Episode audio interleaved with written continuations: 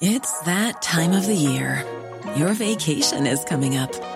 You can already hear the beach waves, feel the warm breeze, relax, and think about work.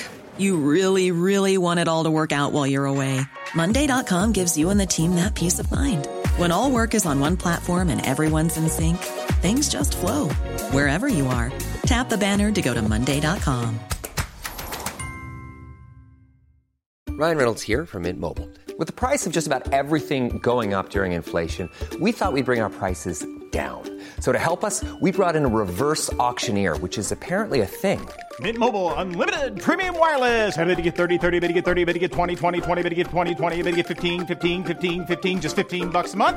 So, Give it a try at mintmobile.com slash switch. $45 upfront for three months plus taxes and fees. Promo rate for new customers for limited time. Unlimited more than 40 gigabytes per month. Slows. Full terms at mintmobile.com. You're listening to Cork Today on replay. Phone and text lines are currently closed. This is Cork Today. Cork Today with Patricia Messenger on C103. Cork's greatest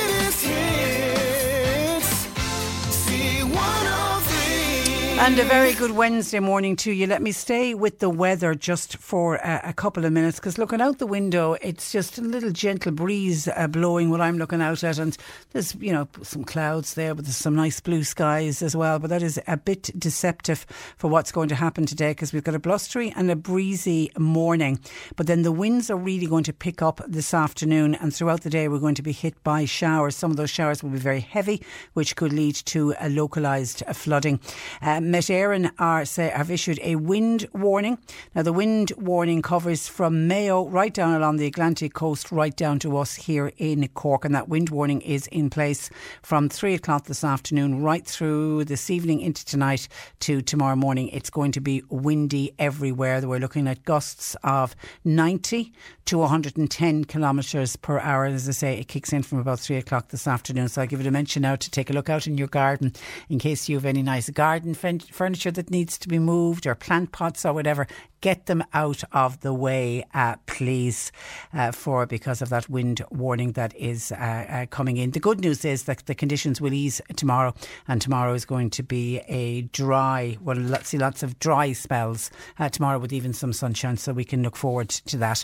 John Paul and Sadie are taking your calls this morning at 1850 333 103, texting and WhatsApping, also available at 0862 103 103. And I want to start this morning with the story that's in all of the papers on news bulletins and, and, including our own news bulletins. And this is the story of a young woman who I think is beyond brave to have gone public. It's the young 21 year old Cora Desmond from Youghal and uh, she is encouraging victims of domestic abuse to speak out and to seek help. Cora was speaking to C103 News yesterday after her stepmother was jailed for two years for abusing her, and Cora was abused from the age of six. Imagine a little one, little six year old, right up to when she was 16. Bridget Keneally the, from the Green Dungoran in Youghal pleaded guilty to a charge of assaulting, causing harm. The court heard that she used to beat Cora, she used to force her to eat hot spices, and told her she was like Cinderella because nobody loved her. The psychological abuse and effect that that must have had on young uh, Cora. And Cora had decided to waiver her anonymity because she said she doesn't want other victims to suffer alone and to suffer in silence. And I, that's why I think this girl is so incredibly brave. And I think by her speaking out, I think others will hear her story, will see what she has done, will see that she got justice yesterday in court, and it might just prompt somebody else to go to their local Garda station to say, Look, me too, it's been happening uh, to me. Cora was speaking after the court yesterday to our senior news reporter, Fiona Corcoran. What was your reaction to the sentence that was imposed today? I was completely and utterly shocked. Um, I wasn't expecting it at all. Um, to be honest, I was expecting her to walk away and just kind of get a slap on the wrist, maybe. But it's some bit of justice, you know. It, it's something, um, and it's better than nothing. Was it a difficult choice to make to report it to the Gardaí, and then was it difficult a difficult process to get from there to here? Um, well, it was only thanks to my mom that I actually reported it when I did because I was going to wait until I was 18 until I could legally be an adult and leave and whatever and report it myself and everything. But we couldn't wait, so. Um, but it was it was it was hard, you know. Um, it was scary because I didn't know what she was actually capable of when she was to find out. Um, but it's we've got where we are today, so it was all worth it. You read out a very powerful victim impact statement in court. Um, what was some of the abuse? Like, I, I don't really want you to go into all of it, but what was kind of the worst bits that she inflicted on you? There was just so much that I can't really say, oh, this was the worst. But um, I think, to be honest, it was just the fact that I was singled out so much and I lost so much freedom and my childhood and everything like that. I just, I think that was kind of what affected me the most. Other, like, I mean, the abuse, it affected me, but I think mentally it's affected me more than it did physically. It was just a constant daily battle of will it happen today, will it not? You know, how bad is it going to be? It was just, it was tough. And it started when you were six, is that right? Yep.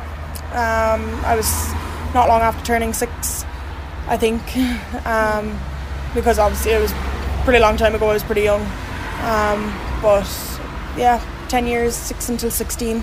She made you eat things like vinegar and large portions of vinegar, salt, pepper, chili powder, mustard, the whole lot. Um, she'd make she'd force feed me. Um, it was it was tough, and still to this day, I I can't have certain things um, because of the long lasting effects of it. She actually broke your your thumb, is that my thumb?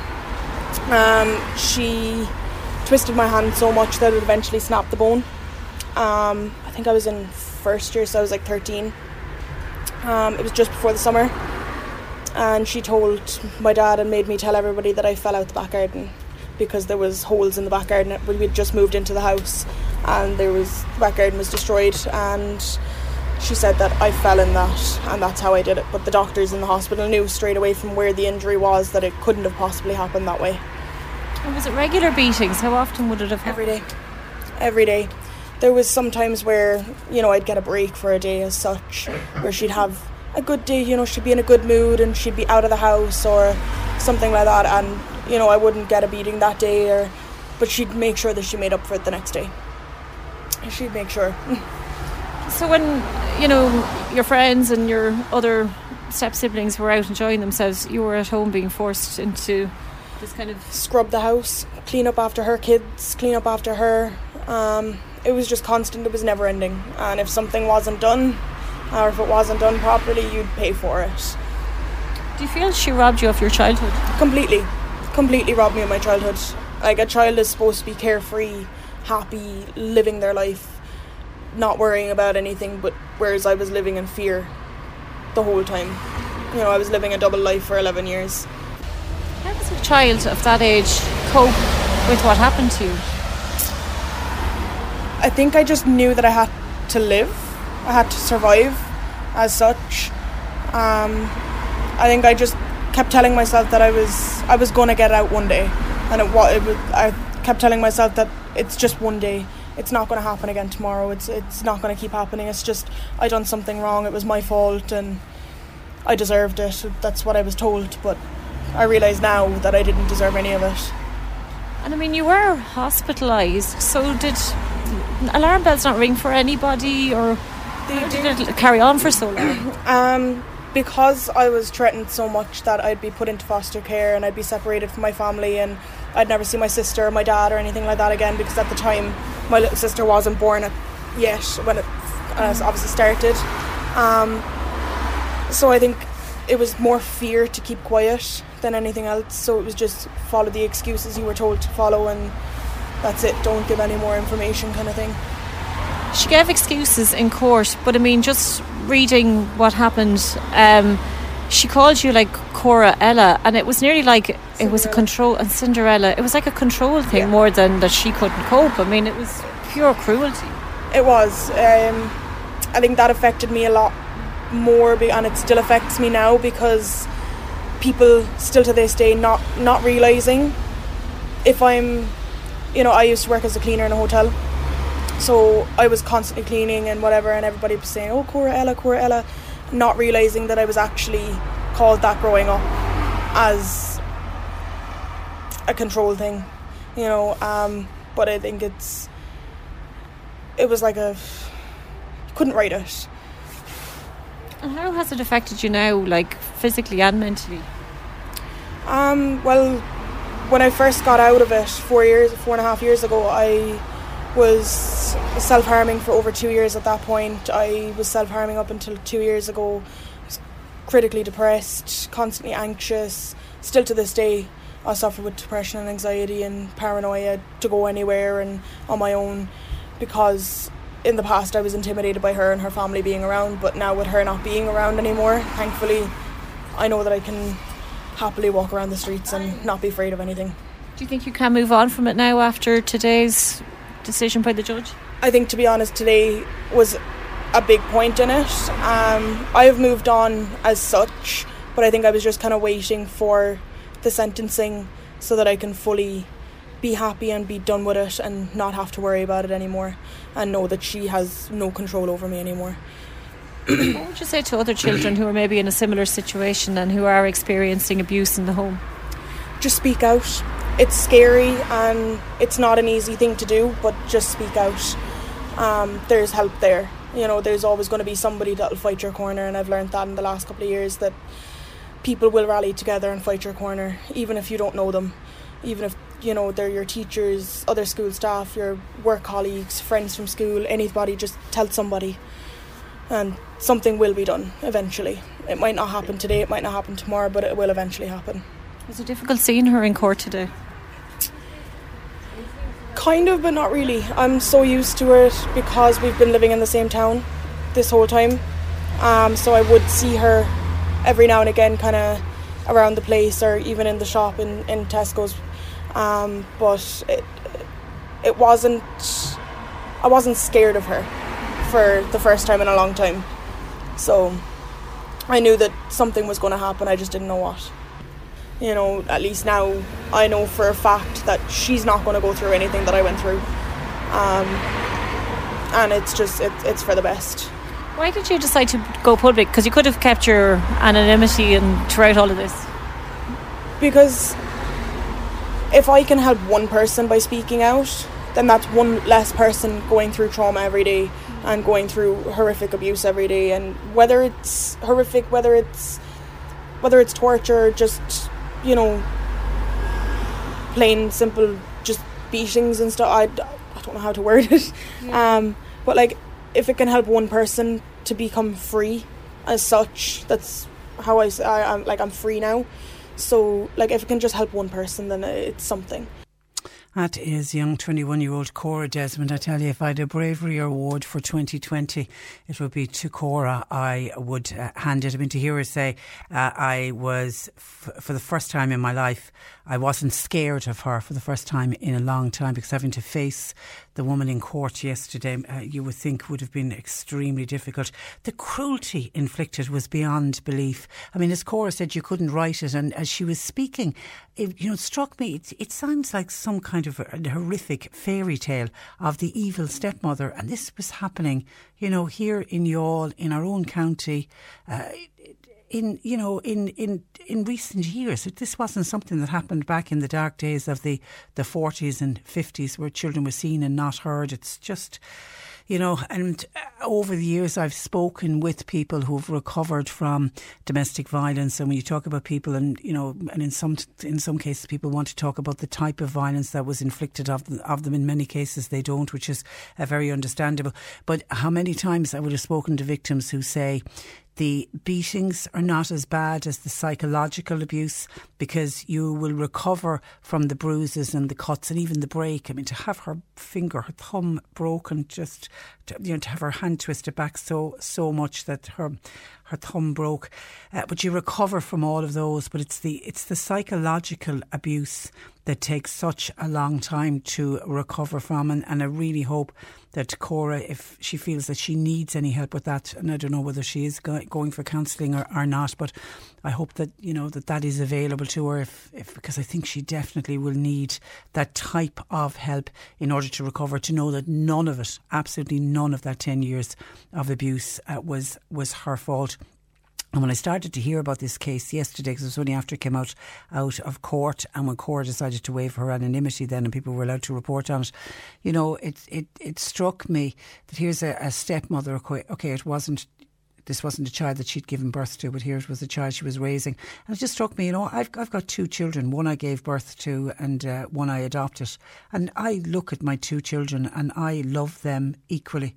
As And there are so many families who adopt children and who foster children or who become step parents who would never in, infl- who go on to love that child as if it was their own. And I don't know what was going on in this Bridget Kennedy woman's uh, head, but she's got two years in jail now to think long and hard about it. But as I say, well done once again to young Cora Desmond, and we wish her nothing but a happy and a peaceful and a joyful life going forward and let her life now start from today. And I just really hope that she can put it all behind her and move on. Uh, a Mitchellstown listener says, uh, Patricia, I think it's a disgrace that the stepmother didn't get 20 years imprisonment or at least one year for every year of the abuse because remember that abuse went on for 10 years. That lovely girl will never forget it. There's no justice in the world. Thanking you, Patricia. And that signed a disgusted Mitchellstown listener. And someone else is asking, where was the father? Did he not realise what was going on? Um, I, I don't suppose he did because I think this woman manipulated the situation and manipulated and intimidated Cora so much that Cora lied. Cora said, you know, when her thumb got broken that time because she twisted it so much until the bone snapped, and then obviously she had to be taken to hospital. And then she, when she went into hospital, she was told, and she had to tell her father, and she had to tell everybody else, "Oh, I fell out in the back garden." And because of all the psychological abuse that was going on. I mean, she seemingly constantly used to tell Cora that if you try to uh, tell anyone, she was, you know, the usual abuse. No one is going to believe you if you go forward. No one's going to believe uh, any uh, a word about what you say. And there was, uh, you know, constant verbal threats that she would. Um, Cora would be killed if she tried to tell anyone of the abuse that she was uh, enduring. So, no, I don't suppose uh, the father knew anything that was going on, and it must have come as a dreadful shock to him as well, and to everyone who would have been dealing with Cora, all of her school friends, her school teachers, and even the hospital visits and the doctor's visits that she would have had to have gone through, gone through, and people, and this, the stepmother try, was trying to make out oh, she's just a clumsy uh, child. It really is shocking, as I say. Uh, thanks to Cora Desmond for speaking with Fiona yesterday, and we wish her nothing but love and luck uh, going forward. 1850 333 103. John Paul and Sadie are taking your calls. You can text or WhatsApp 0862 103 103. We've got a Twitter poll going on at C103 Cork, and this is to do with the Teachers uh, Union, the TUI, the Teachers Union of Ireland, who are calling on the Minister for Education to close schools early for Christmas. The Teachers Union are calling for a morale boost uh, for schools after what they have gone through this year because of COVID 19. The TUI say classes should finish on Friday, December the 18th, rather than the following Tuesday, December the 22nd. They're saying students and teachers then could restrict their movements before meeting vulnerable relatives the following week for Christmas and all of that. So we're asking that question this morning. Should the schools close early? Uh, do you think it would? It's good. They've had a tough year, the teachers, and they've worked really hard, and it would be a good morale boost for them to give them an extra few days off at uh, Christmas. You can go to our Twitter poll at C103 Cork if you want to vote on that, or if you want to share your your comments with us uh, on it. I'll get in in a little bit more detail later on in the programme as to exactly where what the teachers' thinking is in all of this. But the one thing I did notice when I heard this uh, earlier, and I was reading what the TUI has said, and the INTO and the ASTI as well, while they're not calling for it. They have a view on it as well. I didn't in any way see with the teachers saying, give us extra time off for Christmas and we'll make up for it later on in the year, like maybe extend the summer holidays. They're not looking for anything like that. They're looking for extra holidays uh, because of the stress that they have been under since schools reopened in September. Your thoughts welcomed on that. 1850 333 103. Cork today on C103. Text or WhatsApp Patricia with your comment. 086 103 103. And we're getting reports in, including one from Frank in Passage West. Thank you, Frank, that there has been a collision in the Passage West area near the soccer club this morning. Now, I'm told emergency services are at the scene and to please approach that area with a caution. That's a collision in Passage West near the soccer club. Now, an online educational programme on littering and dog fouling is to be considered by the Cork County Council Environmental Department. This is following calls from councillors to address the issue. To discuss his concerns, I'm joined by Fianna Fáil councillor Seamus McGrath. Good morning to you, Seamus. Good morning, Patricia. Thanks for having me. You're, you're, welcome. Now, you raised the issue of enforcement. Is there simply not enough fines issued for the amount of littering that's taking place in our beautiful county? Yeah, so I suppose, Patricia, look, we all know littering and dog fouling is a pervasive problem around the county. Um, it's widespread, and despite all the, the awareness campaigns and you know the various promotions of good practice and good behaviour, the message isn't getting through to the extent that it should be. And um, enforcement has to be part of the response from the council, and it has to be a, a substantial part of the response, in my opinion. Um, and uh, unfortunately, it is. I suppose it is under resourced in terms of the level of activity that we would require. And I raised a particular issue, I suppose, of out of hours enforcement. So very, very I suppose to, to a large extent, the enforcement system is a nine to five, Monday to Friday system, which is is not ideal because I just gave the example during the summer there. We had several examples where we had good weather during weekends or public places were structured to service, um, and and that's ongoing. But I think it is very important that enforcement has to be stepped up. Um, it isn't simply a Monday to Friday problem, so the enforcement side of it has to respond to, to, to address the issues outside of that time as well. And then I know you're saying it's it's under resourced, and a lot of this does go back uh, to money and and to manpower. But yet, if there's a lot of littering going on, in many cases, it's the council then has to go out and clean it up. Absolutely. I mean, there is a huge cost involved um, at the various area offices around the county. Um, cleaning, cleaning litter, street cleaning. So in towns and villages, there's regular street cleaning regimes. Um, but equally, then you have um, you have units that are mobile going around cleaning the black bags that are dumped on the side of the road, uh, the mattresses that are dumped on the side of the road, coaches, etc. So there is a huge amount of resources spent every year, and I that's, this isn't just a Cork problem. We see this as a nationwide problem, but each local authority has a responsibility to try and do their best in their given area. And I suppose we we feel, uh, and I'm not alone here. We as councillors feel enforcement has to be improved. But I know you introduced the, the, the topic there in relation to the awareness campaign as well. That that is hoped uh, they, they're going to roll out an awareness campaign with schools, an online awareness campaign, because obviously we need to adapt how we do things in the current climate. But um, certainly trying to get the message across to school children has to be a very, very um, important part of this because we know we know how that has worked in other examples in, in, in life. And school children by themselves can act as an enforcement as well. Absolutely, they take they take the message home. I mean, it certainly worked with the with. I remember back when we uh, had very bad habits in this country of not wearing safety belts. And you remember, they, there was that campaign by was the Road Safety Authority to get the children on board to make sure that they had their safety belts on, but to get them to nag almost the parents to make sure they were wearing wearing theirs, and that worked. Yeah, and I'll be honest, I, I've I have two small children myself, and if we're walking along, you'll hear them saying, "Oh, look, rubbish," you know. And Great. They, they, will say it out loud. So if someone throws something in front of them, they, they say it without fear or favour. And um, it's it's it's so important to get the message in into everybody at a young age. And as you say, they will bring that message home. They do. They, they do. They will spread that with parents, with relatives, with friends and as, and they say it they say it without even thinking if they're out and about in a public park or something like that. And that's so important to bring about a societal change because we have to bring about a societal change here. And look, I think the vast majority of people are responsible and compliant, but if if you only have a very small percentage, if you have a very busy beach on a weekend, and if it's only a small percentage are irresponsible, it just tarnishes it for everybody, and it takes yeah. away the enjoyment from an amenity. If you're seeing rubbish around the place, you're seeing plastic bottles, broken glass bottles, etc it's it's just something that is that's not acceptable in the society we live in now. And I suppose from the dog fouling point of view, the strong message I wanted to get across is that there's a serious public health issue attached to that. I mean, that isn't just a nuisance; that's a public health Mm. issue. If you bring dog fouling in on a, on a child's shoe or something like that, you know, it potentially carries disease and all sorts of issues can arise. And and I think the messaging has to become a little bit harder on that. You know, it's all very fine to have awareness campaigns, but I think we have to drill home the public health aspect of that as well. Um, and I think that hasn't been to the fore in, in the awareness campaigns previously. And it is something that I believe has to be has to be pushed because it is a serious public health issue as well as just an absolute nuisance. Yeah, and you know, we I'm always singing the praises, uh, Seamus, of our civic community sites because I think they're absolutely fantastic, and I think the staff that work there are brilliant, and they're, m- they you know they're more than uh, helpful.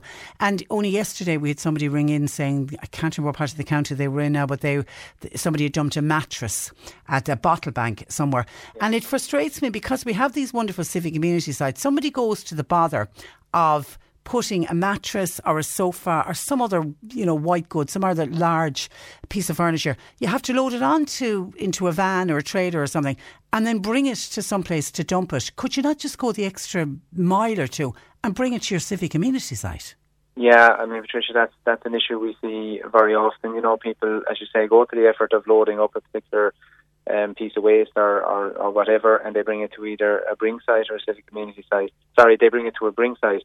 Um, you know, so there's a distinction obviously between civic community sites and the bring sites. The bring sites are your bottle banks and so on that are in various villages and towns uh, that are unmanned essentially, but it, it requires people to act responsibly and dispose of their, their waste correctly. But very often, you're right, you see people just leaving a mattress at the bottom of a, a bottle bank, for example, which is dumping. That is dumping because that has to be picked up by the council um, and, and taken away. It, it isn't part of the service. The services, the banks that are there, the, the closed banks, the bottle banks, the recycling, cardboard banks or whatever. And if they're full, they shouldn't be leaving stuff on the ground or the base of them either because that again is dumping. That has to be picked up, that has to be tidied up, and that isn't what the service is there for. Um, so, like, and, and to be fair, the council have enforced that issue, and I know it's difficult for people if they if they leave a particular piece of waste at the bottom of a bring site or something like that. Um, they they could well end up being fined because the council has enforced that because it is it is a drain on the resources in terms of making sure that these bring sites are operated properly. Yeah, because Um, somebody has just sent in, Noreen has just sent in a picture saying, uh, Hi, Patricia, um, you should show this picture to Councillor Seamus uh, McGrath. This was the scene in Crookstown last week. The bins were full, uh, bottles were dumped in front of them. The bins have been emptied since, but the rubbish still remains. Shame on whoever done that. It's absolutely disgraceful. And it's a picture of overflowing. The bins were full, and people that couldn't have all come from one person, and that's what happens. Somebody leaves the bag or a bottle, a box of bottles, and then somebody else says, "Oh, it must be okay to leave it there," and then on and on it goes. Yeah, yeah, and as I say, look, it is a significant problem, and those bring sites are collected. You know, there's there there are crews in place to come along, lift those lift those bottle banks, etc., into a truck. I mean, they don't have the ability to take away a mattress. They don't have the ability to go along picking up overflowing items that are left on the ground. That isn't their job. They're not contracted to do that, um, and it simply doesn't look good anyway. It is. I mean, it's it's very untidy. It's unsightly to see that kind of thing around the bring site. Um, and I mean, there there are so many bring sites around the county, and the council have provided a great service in providing these bring sites in towns and villages, in, in certain public car parks and public places and so on. But it does require them to be used correctly, and um, I suppose it's just a drain on the resources as well as the unsightly nature of, of the misuse that, that the issue is. Yeah. Listener says, Hi, uh, listening to your chat on littering and dog fouling. I have a business in a village in West Cork, and without doubt, I have to clean up dog waste from the footpath every single morning. It's a busy road, so the dogs aren't left off the leads. The people are actually walking their dogs, allowing the dogs to foul, and then walking away, leaving it for somebody else to clean up. It is disgusting, and it is absolutely 100% uh, disgusting. Pat says if every dog could be chipped and DNA tested, then when dog fouling is found on the street, you can do a DNA test and find out who owns uh, the dogs. Pat believes they're doing that in England and in other parts. And isn't that a big problem with the dog fouling? You you actually have to catch the dog in the act with the owner to say your dog has just messed up and you haven't cleaned up. It's that's hard for the litter warden, isn't it?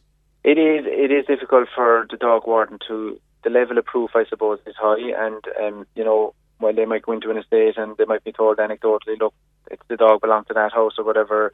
they do have. I mean, they have to provide evidence, and if it's challenged down the road in court, th- there is a level of proof involved, and that can be difficult. Um, and, and I suppose that is something that has to be looked at in terms of in terms of the level of proof. But um, there's a resource issue too, Patricia, and I go back to that. I mean, we just simply don't have enough litter wardens, dog wardens, um, patrolling the, the county to, to address these issues, and they're stretched. Those that are there are stretched. They're covering large areas, um, and that's something we have tried to address over time. And we have a budget coming up in Cork County Council now. It's going to be a difficult budget to try and address that issue because obviously the, the context we're in with the global pandemic and, and the impact that has had on resources. But um, but I do think we have to try and at least maintain our resources and, if possible, take a step in the right direction to try and improve resources, um, so that we can step up the enforcement as well as the awareness campaigns and the, and the online campaign with schools and so on. It has to be a multi-pronged approach here. There's no simple answer to this, but it is just about constantly getting the message out there um, that we, we all need to behave responsible. Um, and while I think the majority of people do, unfortunately, there is still a percentage out there that are not behaving responsibly, and we're all suffering the consequences, and, and that's something we just have to try and change. Okay, listeners, it's all about money. It costs 20 euro to take a mattress to a civic community site. Does it cost 20 euro? It probably does. I, I, I wouldn't be 100% on the actual figure because th- there are a number of different charges in place for different items. And as you know, the gate fee is 3 euro to get in, and I think there's a black bag charge then, and then there are charges for things like small trailers, mattresses, and so on. It's all on the council website, actually. It's all laid Mm. out there. Um, so there is a charge involved, but I mean, there is also a cost to the council in disposing of items, and um, it's to be honest, Patricia, it's part of the discussion we're having in the run up to the budget. The civic community sites are costing the council a huge sum of money every year. Um, while people think there may be an income from the civic community sites, it's actually a drain on council resources. But at the same time, it's a service we need to provide A vital service. a, a vital service, and there's no question about the service being cut back or anything like that. But there is there there is an issue there in terms of the, the funding and, and, and the budget for it because it's costing the council several million a year in terms of the difference between income and, um, and expenditure on the running of the civic community sites. Um, the and the other one then that a, a couple of people are are bringing in about could the council not provide more bins, especially in parks and in scenic areas, than you spoke about uh, the beaches during the summer months. But I'm I'm right in saying a lot of those bins are open to abuse, aren't they? It's not the reason so many of them have been removed. Yeah, they they can be open to abuse. Look, I suppose that's I think that's a case by case issue. Really, I mean, certainly bins are important in certain locations, but bins also require maintenance. They have to be emptied regularly, and if if the council is struggling to do that, then a bin can be more of a nuisance than a than a solution. Um, because if bins are overflowing and and you know they're birds get at them, animals get at them, etc., it can become a serious issue. Um, but but certainly bins are part of the solution, and, and appropriately placed bins and located bins. Um, but I do think, and I know it's it's part of the message from the council that people do have to learn to to bring their waste with them. I mean, if you go to a beach, you're generally travelling by car. You're de- you're, you're generally bringing a bag with you. Why why do you need to leave your waste somewhere? You know, bring the waste back with Yeah. you. Uh, otherwise, you're expecting somebody else to pick up your waste. Yeah, the the beaches in the summer uh, it, it is is something that gets me really angry because, as you say, you arrive down with all your items in some kind of a bag, a picnic box, whatever, and to watch people walk away leaving the rubbish behind them just really, really get, uh, annoys me. Um, Councillor Paul Hayes has just contacted us from West Cork. He said he's proposed at a council meeting that dog wardens could stop somebody out walking their dog to make sure that they have the poo bags with them. Because if you don't have the bags with you to clean up after your dog, it surely is an indication that you've no intention of cleaning up if your dog uh, does his business. And uh, Paul says that it happens in other areas uh, like France. So he says it is uh, doable. And I've certainly, it's it, it operates in Australia. And when I was in Australia, my sister in law has a dog, and we'd have the dog out for a walk uh, every day. And I was with her when, when she was stopped by a dog warden to make sure that she had had not just one bag with her, she had to prove that she had enough bags with her. And if she didn't, you're you're you're you're fined. I mean, it's it's something worth looking at, isn't it?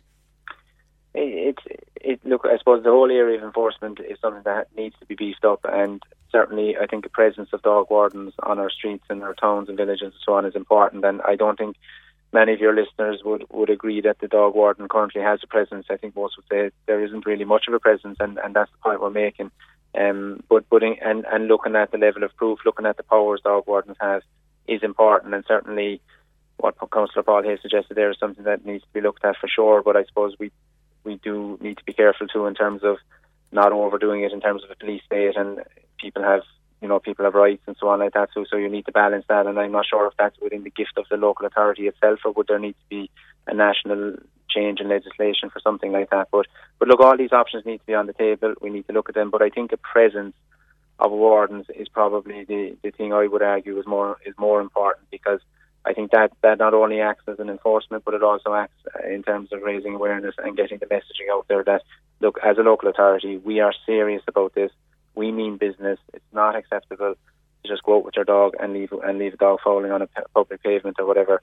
Um, and I just think the presence and the constant visual image of wardens being present is, is what really is probably the more important aspect in my in my view. Yeah, okay. And uh, actually, the double mattress at the civic community site, it's twenty euro. I don't think that's bad, to be very honest. And uh, I know people are on limited budgets and all of that, but pay the twenty euro. Please do not dump it somewhere else for somebody else then to have to go out and pick it up. And talking of somebody else having to go out and pick it pick it up, while we're on littering and dog fouling, uh, Seamus, the volunteers at the local tidy towns groups are just the most amazing people. One hundred percent, Patricia. And I suppose when I was mayor of the county a couple of years ago, I always made the point that if if our volunteers, if our community groups, if tidy towns groups and so on suddenly went on strike in in the morning, we would all see the difference straight away. You know, we would we would see the impact that they have, the positive impact that they have, and we if that was removed, we would see the consequences straight away. Our towns, our villages are cleaned regularly by volunteers, um, and the council I think has to always acknowledge that that while the council have people, employees, etc., doing that work, it is complemented very, very significantly by volunteers, um, and they do tremendous work across the county.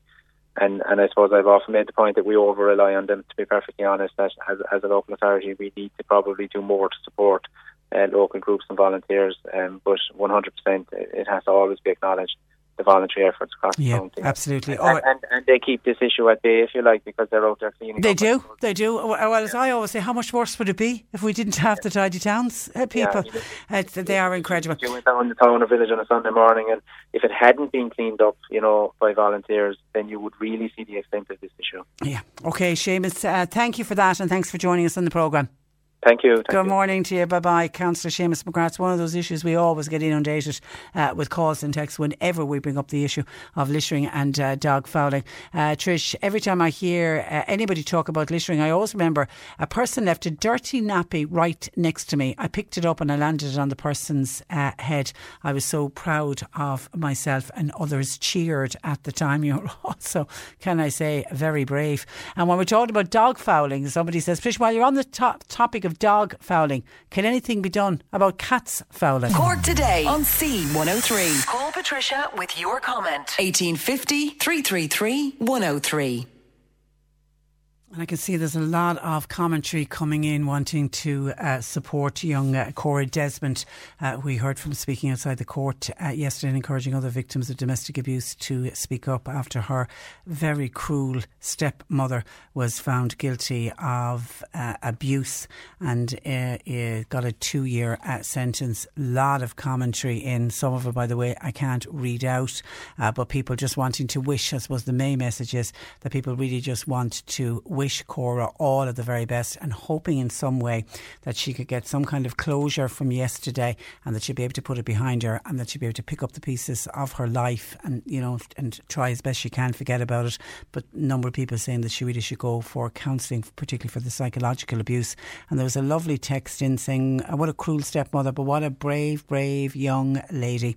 I minded a little girl when her parents worked. She's now in her 20s. She's like a daughter to me, always in touch, and she's still regularly visits me. I love her as much as I do my own children. Yeah, I think the majority of us wouldn't even contemplate how you could be that cruel and vicious and vindictive to a little girl. Remember, the abuse started when she was just six and carried on up until she was the age of 16. And she sounded like she was her slave almost at one stage, having to clean and uh, clean and the house and clean up after her and her children. Really, really very, very difficult uh, 10 years for Cora. But please, God, I say, it's now behind her. Okay, I need to take another break because we have news at 11 on the way. I can see some commentary coming in about the teachers. This is the teachers' union. So I'll get into a little bit more detail of what's the, what's the teachers' unions thinking of this. They're calling, they're initially saying it will be a morale boost for them to have slightly longer Christmas holidays because they said, you know, they've had a very stressful time since schools reopened in September. We're looking for your thoughts on that. This is Cork Today. Cork Today with Patricia Messenger on C103. Cork's greatest hits. C103. You're listening to Cork Today on replay. Phone and text lines are currently closed. Now, on the Teachers Union, this is the Teachers Union of Ireland. They are looking for early Christmas break to extend the Christmas holiday by a couple of days. They say it would allow more time for staff and students to restrict their movements before then meeting up with elderly and vulnerable relatives for the festive gathering. That's one of the reasons why they think that they should close up on the Friday, the 18th, rather than the 22nd. Now, they have to say that the Education Minister, uh, Norma Foley, yesterday when this was put to her, she ruled out finishing the school term uh, early, uh, unless she said public health advice changes. But as of now, she's saying no. She was speaking at the Oireachtas Education uh, uh, the Oireachtas Education Committee yesterday, and she says it was, I quote, not our intention at this stage at all to extend the Christmas break. She also said it's important that schools finish out the term, but the Teachers Union of Ireland later said serious consideration should be given to the proposal of more time off and extend the Christmas holidays. Now, it is only one of three teacher unions to issue a formal call for an early holiday, although it has been the subject of discussion with the primary schools, the Irish National Teachers Organisation, and also the other secondary school teaching union, the ASTI, but they have slightly differing views on it. The Teachers Union of Ireland, their General Secretary is quoted in all the papers today, a gentleman by the name of Michael Gillespie. He said recent months have been unprecedentedly difficult and draining for school communities.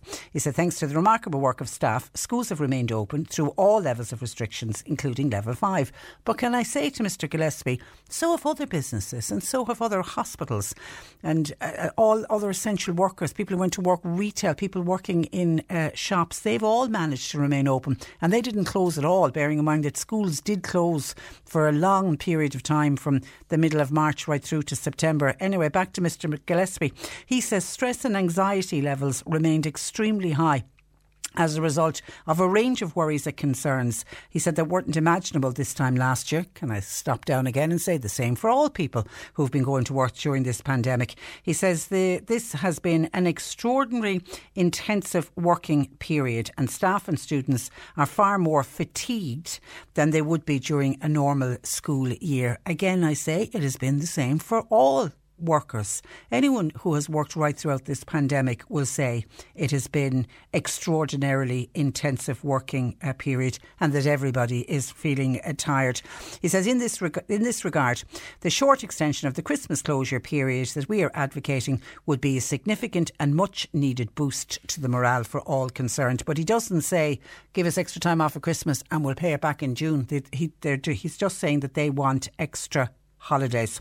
He said it could also prove to be a stitch in time measure and help prevent longer absences due to burnout and exhaustion later on in the school year. Now, the other unions, the ASTI and Piggott, she says they, there was arguments on both sides for a proposal to close school early. She said the matter had been raised within the Principals and Deputy Principal Committee of the ASTI. She said they've been working incessantly since early last year to get schools ready to be open. She was speaking on Newstalk yesterday, and Anne Piggott of the ASTI said the main argument in favour of the idea was a medical arg- argument, and she's also gone on about the grandparents and parents around the country who will want to see their extended family over Christmas. And she's saying, you know, if the children finish early, it would. She feels that those people could could be uh, safer. They won't be gathering with hundreds of others in a closed setting where they might develop. COVID 19 and won't have the symptoms. And she said, you know, it gives a longer break between the schools ending and when Christmas Day uh, would actually uh, happen. But she cautioned that it needed widespread consultation with parents. I'm glad to hear parents are getting mentioned and also the student bodies. And she also says, what about the class of 2021? Uh, she, wanted, she would want to make sure that they're not going to be disadvantaged by that. The Leaving Cert class, who have already lost out on a chunk of fifth year and are trying to make up for that. So they certainly don't want to have any day less in the classroom uh, that they that they're entitled to. And I know the Labour Education spokesperson, Aodhán Ó Ríordáin, he also raised the issue of the early closure with Minister Foley at the Oireachtas Education Committee. He pointed to the huge amount of work that has been and was being done in schools and said an argument may be made for an earlier break. The Minister acknowledged the work that was being done by all involved, but said she was also very mindful that the calendar has been agreed with parents and the students were much better served by having them inside in the classroom. She said she was very mindful of the importance of children being in school. She says that is something we've articulated every step of the way, even at level five, to ensure schools remain open. She says it's important that schools would finish out the term in that respect. And I'm interested in your thoughts on this because uh, now I can see already coming in from uh, people. There's nobody really so far. Now I'll have to look through. There's a lot of texts coming in as well the ones that I've certainly looked over, nobody seems to be in favour of what the TUI are recommending. Uh, and what a stressful time it has been for teachers and for students, and they're all very fatigued and they need to have extra time off. I can't find anybody in favour of it. Let me give you some of the comments that have come in. Siobhan says, the teacher's behaviour disgusts me at the moment. I work in a preschool and I had to quarantine last month as one of the children tested positive for COVID 19. Do I expect extra time off because of this stressful situation? Of course I don't. There are doctors and nurses who have sadly died as a direct result of their job and going out to work every day. When this is over, there will be people who'll deserve extra time off, but believe me, says Siobhan, it won't be uh, teachers. Hi, Patricia. The teachers in Ireland should be ashamed of themselves for even contemplating looking for extra time off at uh, Christmas. They haven't worked since the middle of March right through to September. And now they want extra holidays. And don't dare have any of them say, oh, sure, they were working online because there was only a minority of teachers who really worked online. I know what I'm talking about. I have two in secondary school and they barely got a class or two a week each. It was a joke. And then what was the excuse was used? Bad uh, internet, which was not, not true says this uh, mother. Uh, did any of them offer to give back some of their wages? If teachers want extra holidays, surely they can't be expected to be paid for it. But with hard working taxpayers' money who will be working right up to and including Christmas Eve. And that's from Rob, who says the teachers in no other country carry on like the teachers do in this country. If anything, they should offer to come back early after the Christmas holidays. They should be offering to reopen the schools at the 2nd of January to make up for all of the lost school days early in the year. Good luck with that one, Rob, is all I will say to you. Okay, and then on our uh, text, um, what's this one? Hi from Mary. Hi, Patricia, just a comment on the closing of the schools early for Christmas holidays. I'm not by any means a Scrooge or Rabat humbug, as I know young people have had a hard time during lockdown, lockdown, but my fear would be about the current Leaving Cert class, the Leaving Cert class of 2021. They've already lost out on a lot of schoolwork that they would have a lot of their coursework that would have been done in fifth year. They need to stay on top of their work. So I would say for them, alone every day counts. And that comes in from Mary. Well, Norma Foley, the Education Minister, would agree with you on that, Mary, because that was one of the points she raised yesterday. She particularly picked up on the class of uh, 2021. Jill says, I think it's a disgrace that teachers want more holidays. They had all the summer off, and then the schools were closed from March right through to the summer holidays, and they still got paid for all of that. And now they want even more time off. It's working parents who would end up feeling the brunt of this. They should suck it up and teach like they are paid to do, says Jill, who has absolutely no sympathy for teachers. But Jill raises a good point. Working parents, I imagine when they woke up this morning and heard what the TUI are looking for. I'm sure there are working parents suddenly looking at the calendar and saying, if the schools close early, who am I going to get to mind the mind the children and the nightmare and all of that that that will bring in. So yeah, it's a good point and it's one that I haven't seen anybody else speak about. What about working uh, parents? And Jimmy on Twitter at C103 Cork says just like they restricted their movements, this is the young people, just like they restricted their movements over the midterm break, which did not lead to a stagnation or rise in cases in November. Actually, wait a sec, says Jim. Dot dot dot dot dot dot. Because of course now we know there has been an increase in cases over the last couple of days, the last six to seven days, and they're now pinpointing that they would have been seeded as they when they talk about COVID 19 cases, the end of October into the start of November. And they're now saying that some of those cases, which we're now hearing about and which we now heard about over the last week or so, uh, could have come from that midterm or around Halloween. Now, they're not just saying the schools, but they're saying people may have partied and may have decided to celebrate Halloween a little bit too much, and we're paying the price for it now. 1850 333 103. That's just some of the calls and comments that are coming in about the suggestion from the TUI that schools should close early to give a morale boost to students who are very, very fatigued uh, because they've had an extraordinary intensive working period since uh, September. But maybe some of the parents, you know, looking at their children, maybe they feel their children, because the teachers are saying it's not just the, the staff, it's the students as well are feeling fatigued. Would you like your sons or daughters to have extra time off in the run up uh, to Christmas? Your thoughts are welcomed on that. 1850 333 103. Pat in Fermoy is on about the Irish Medical Organisation, and I think you're wrong on that. It's the Irish Nurses Organisation, I think you're referring to, are always very good to give out the figures of how many people are on trolleys. That's the, it's the Irish Nurses and Midwives Organisation that do that uh, within hospitals. But could we please have figures on the number of nurses and doctors who have received their flu jab this year? Pat says every year the numbers have a tendency to be lower than what they are out in the general community. Some nurses, for whatever reason, and doctors decide not to get the flu jab. Pat is wondering what are the figures like for this year. I mean, I don't know if we could check with the Irish Nurses Organisation, uh, the INMO and midwives, to see what they have stats on the number of their their members who have had their flu jab this year. We'll see if we can get figures for you, Pat. And the reason Pat is asking is he is already starting to think about a COVID vaccine, and he's wondering will we know the numbers of nurses and doctors that will get the COVID vaccine? Well, they certainly will be the first, the healthcare workers and those in nursing homes and residential units will be the very first uh, to get it. So, how many? I imagine there will be a, a, huge rush to get it, but we'll have to wait and see. 1850 333 103. Our lines are open. C103 Jobs.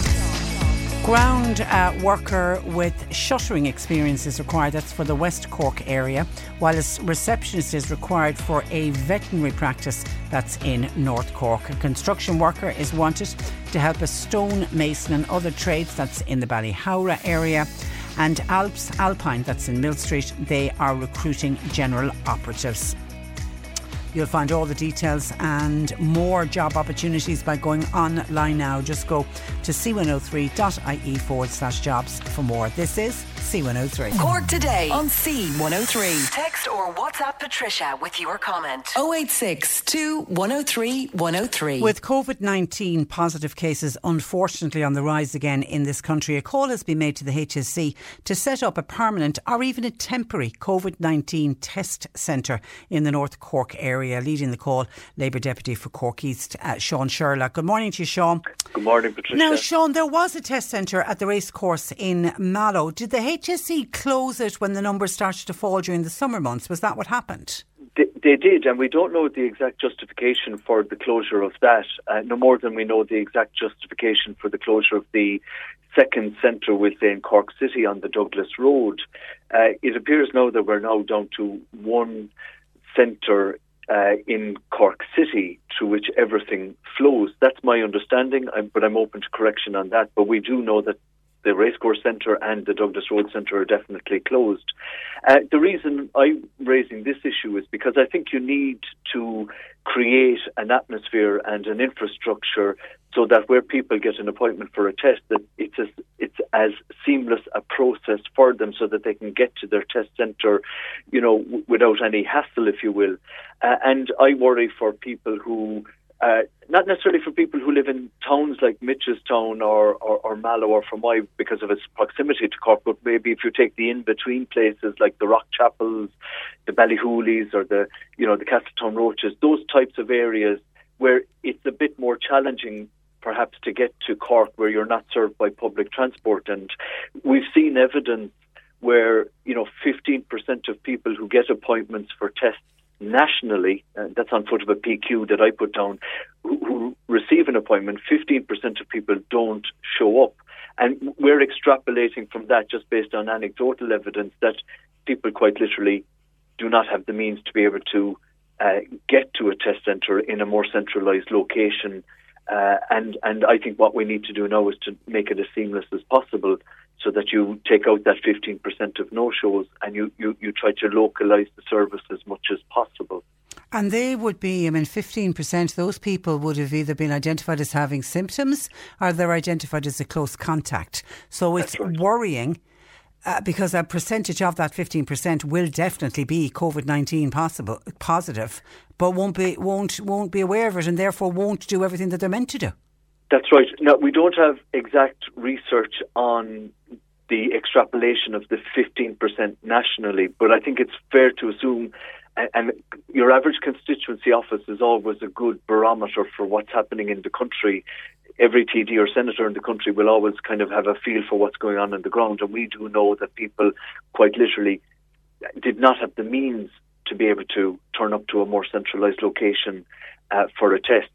Now, if, if there's only 1% of that 15% who can't show because of, uh, you know, inability to get to a location where the testing is, is, is being carried out, then what you have to do is to try and bring the, the, the, the systems as close as possible to the, the citizen. And my understanding is that the Mallow uh, Centre was working quite well. We don't understand the logic for the closure of the Douglas Road uh, Centre. And if you take the cohort of people that are being tested, it's everybody from age, you know, one years of age right up to ninety nine years of age. You know, it's it's it's the whole. It's the one in gamut. Blackpool, isn't it? That's that's my understanding. Yeah, yes. and I've I've seen photographs of queues of cars outside, and I, I'm one of the, the people who luckily got tested when the racecourse was still up and running. It was back in June. I presented with flu like symptoms, and thankfully it wasn't COVID 19, but I had to still go uh, for the test. And I have to say, it was the easiest and such an efficient system. I got a time, I drove out there, I drove straight into the bay, I was tested, and my car rolled out, and I could see behind me as I was pulling out, the next one was pulling in. It was such an easy way to get the test. And, and that's where it, it need, we need to restore that type of service for people. Because you know yourself if you're even if you're going to a, a, a GP for a, a, routine examination where you you have a presentation of symptoms for any kinds of illness there's a there's always a level of anxiety mm. there. No matter who you are or how fit you are you're always your your stress levels go up. And I think that the best thing to do here would be to try and get the HSE to start devolving that service again because it was working quite well yeah. and the evidence is there where people went in and were out again and and once you had your time your appointed time you know you weren't waiting well, I think it was tw- I think from door to door I think it, it was 20 minutes. I remember being because because I'd expected that there would be you know delays or there would be queues or whatever but it, it, was it was 20 minutes. And I remember the same day I was feeling utterly miserable. So I had to get out of bed to go for this test anyway. And I remember thinking thank God we have a test centre in Mallow because when you're not feeling well the last thing you want is is a car journey. Well, and that's point, and that's why I'm talking about those harder to reach places. Like, you know, I, ideally, you know, if you're living in the town of Mallow or the town of Fermoy or town of Mitchelstown, you know, and if, if if some, you know, you can get to Cork City quite easily, but but still, you don't want for people to have to negotiate. Like for a lot of people, negotiating city traffic is a challenge in of itself you want it to be as seamless as possible.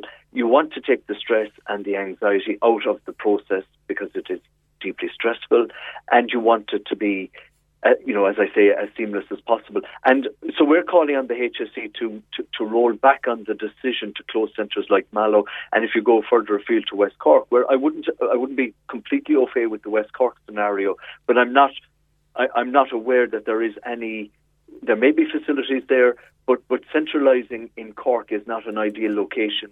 Uh, you know, it's ideal for a city population and for towns in close proximity to the city, but it's not ideal for those people who live in the harder to reach places, which from a mileage or kilometres point of view may not be that much further from those towns that I spoke of, but it's just a, that bit harder for people to get there. Okay, I'm told uh, Ballygurteen is the test centre in West Cork that is near Dunmanway, but it is the only one when you think of all of the people down on the various peninsulas would all have to travel there to uh, Dunmanway. Any response from the HSE on this? No, we expect a, a response uh, today. Uh, normally, what we do is we put on the parliamentary uh, question to the minister, and then the HSE will respond to us. So I'm anticipating the response uh, today or tomorrow latest. So we, will have an update on that anyway, which we'll post to our own social media. Uh, I, I, think it. I think it. These are the issues I think that affect people on the ground. They're the issues that exercise people, and I, I think we have to continue to push for services to be devolved. I think you know, at the most local level. Uh, well, just make it make it as easy as possible. Somebody said it's very difficult for older people uh, who don't have a clue about city driving to have to go to Cork or to Tralee, depending on what part of the county they're in, to get a COVID test. I hope they listen to Sean Sherlock, says a texter. That's it. And like you mentioned, the Ballygurteen side there in West Cork, like you know, and you mentioned the peninsulas.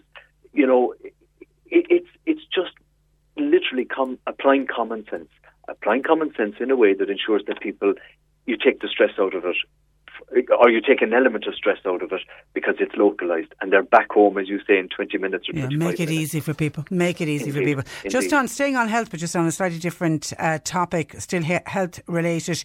You've concerns about the Fermoy SouthDoc service, which obviously covers quite a wide area.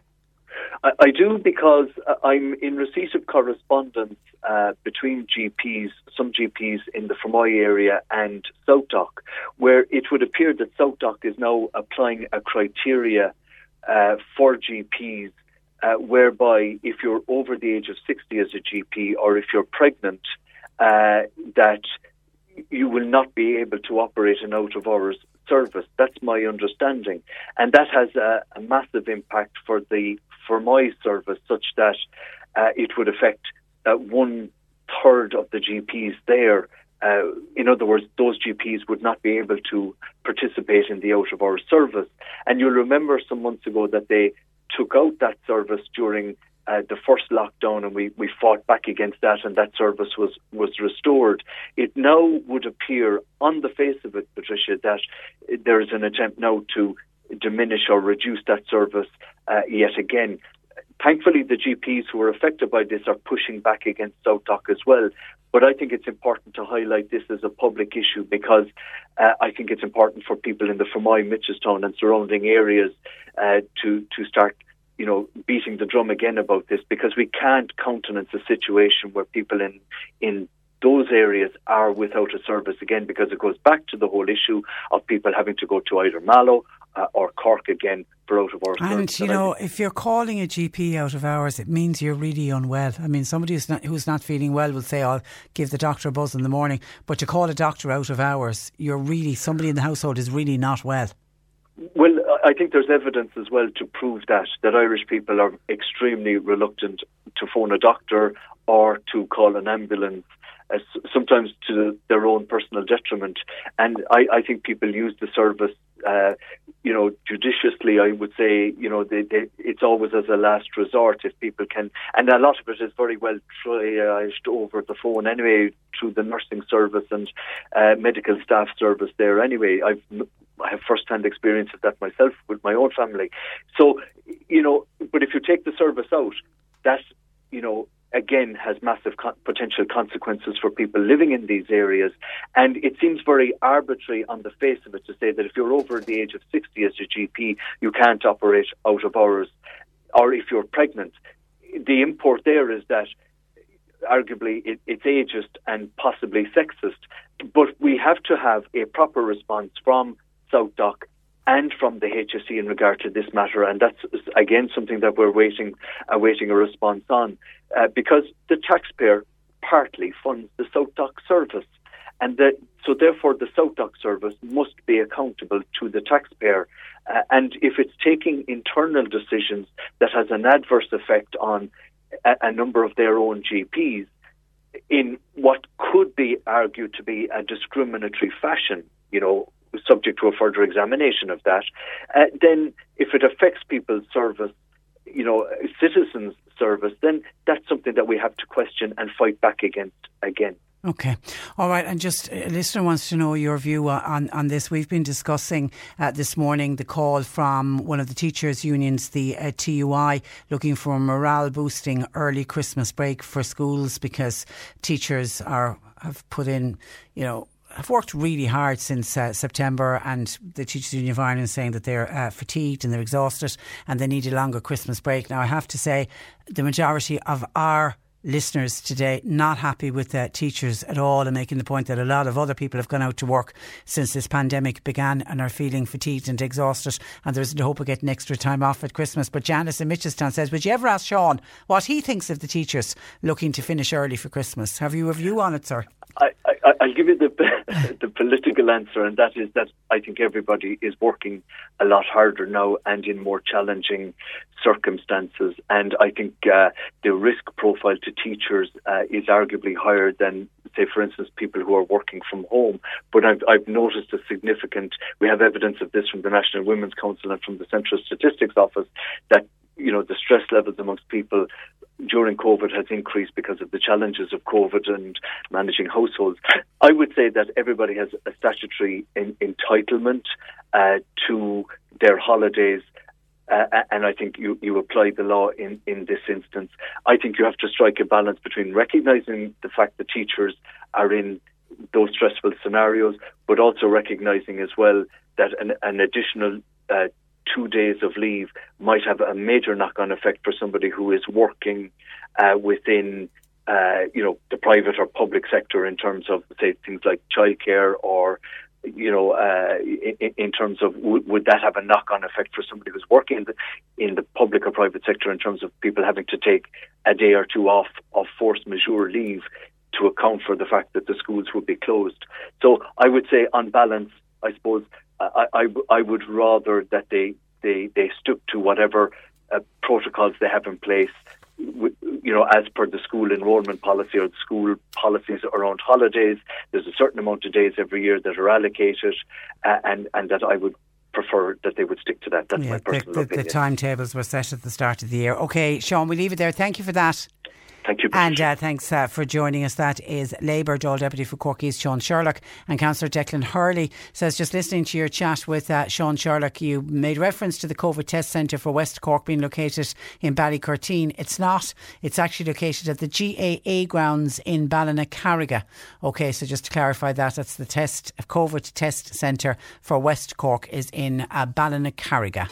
Cork today on C103. Call Patricia with your comment. 1850 333 103. And I'm not ignoring your comments, I promise you. I will get back to them, but I want to move to a different topic because a Christmas toy appeal for children in need here in Cork has been set up and will operate from the Baby Bank in Fermoy. To outline how the appeal will work, I'm joined by Patricia Pocus of the Cork branch of the Laken and Emily's Baby Bank. Good morning to you, Patricia. Good morning. My namesake, you're welcome to the programme. Now, some people will be unaware of this baby bank. Can you just explain um, when it was set up and, and how it's been operating? Yeah, of course. Uh, well, the baby bank started in uh, Kildare and Meath in 2017. It was set up by Laken and Emily. They set up a Facebook page to kind of. It's that time of the year. Your vacation is coming up. You can already hear the beach waves, feel the warm breeze, relax, and think about work. You really, really want it all to work out while you're away. Monday.com gives you and the team that peace of mind. When all work is on one platform and everyone's in sync, things just flow wherever you are. Tap the banner to go to Monday.com. Hey, I'm Ryan Reynolds. At Mint Mobile, we like to do the opposite of what Big Wireless does. They charge you a lot, we charge you a little. So naturally, when they announced they'd be raising their prices due to inflation, we decided to deflate our prices due to not hating you. That's right. We're cutting the price of Mint Unlimited from $30 a month to just $15 a month. Give it a try at mintmobile.com slash switch. $45 upfront for three months plus taxes and fees. Promo rate for new customers for limited time. Unlimited more than 40 gigabytes per month. Slows. Full terms at mintmobile.com. There's never been a faster or easier way to start your weight loss journey than with PlushCare. PlushCare accepts most insurance plans and gives you online access to board-certified physicians who can prescribe FDA-approved weight loss medications like Wegovy and Zepbound for those who qualify. Take charge of your health and speak with a board-certified physician about a weight loss plan that's right for you. Get started today at plushcare.com slash weight loss. That's plushcare.com slash weight loss. plushcare.com slash weight loss.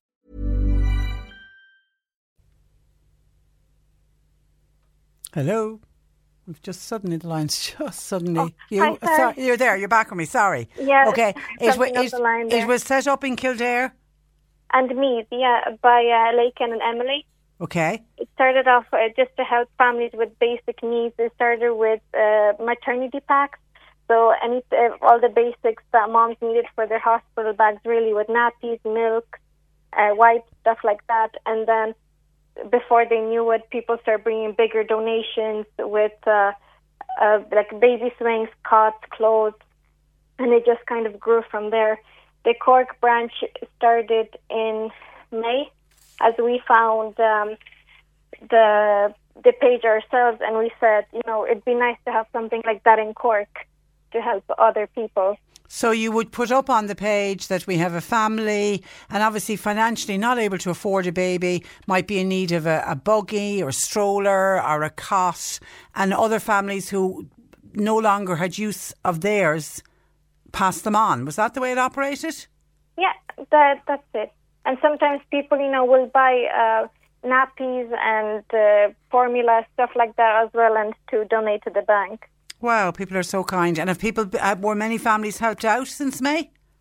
Uh, in Cork alone, yeah, we helped hundreds of families, really. That's terrific. That's terrific. So you decided to move it on and do a Christmas toy appeal. Explain to me how this is going to operate. You want people to sponsor a child. Yes, uh, so we have obviously with COVID now, a lot of families are struggling, especially with Christmas.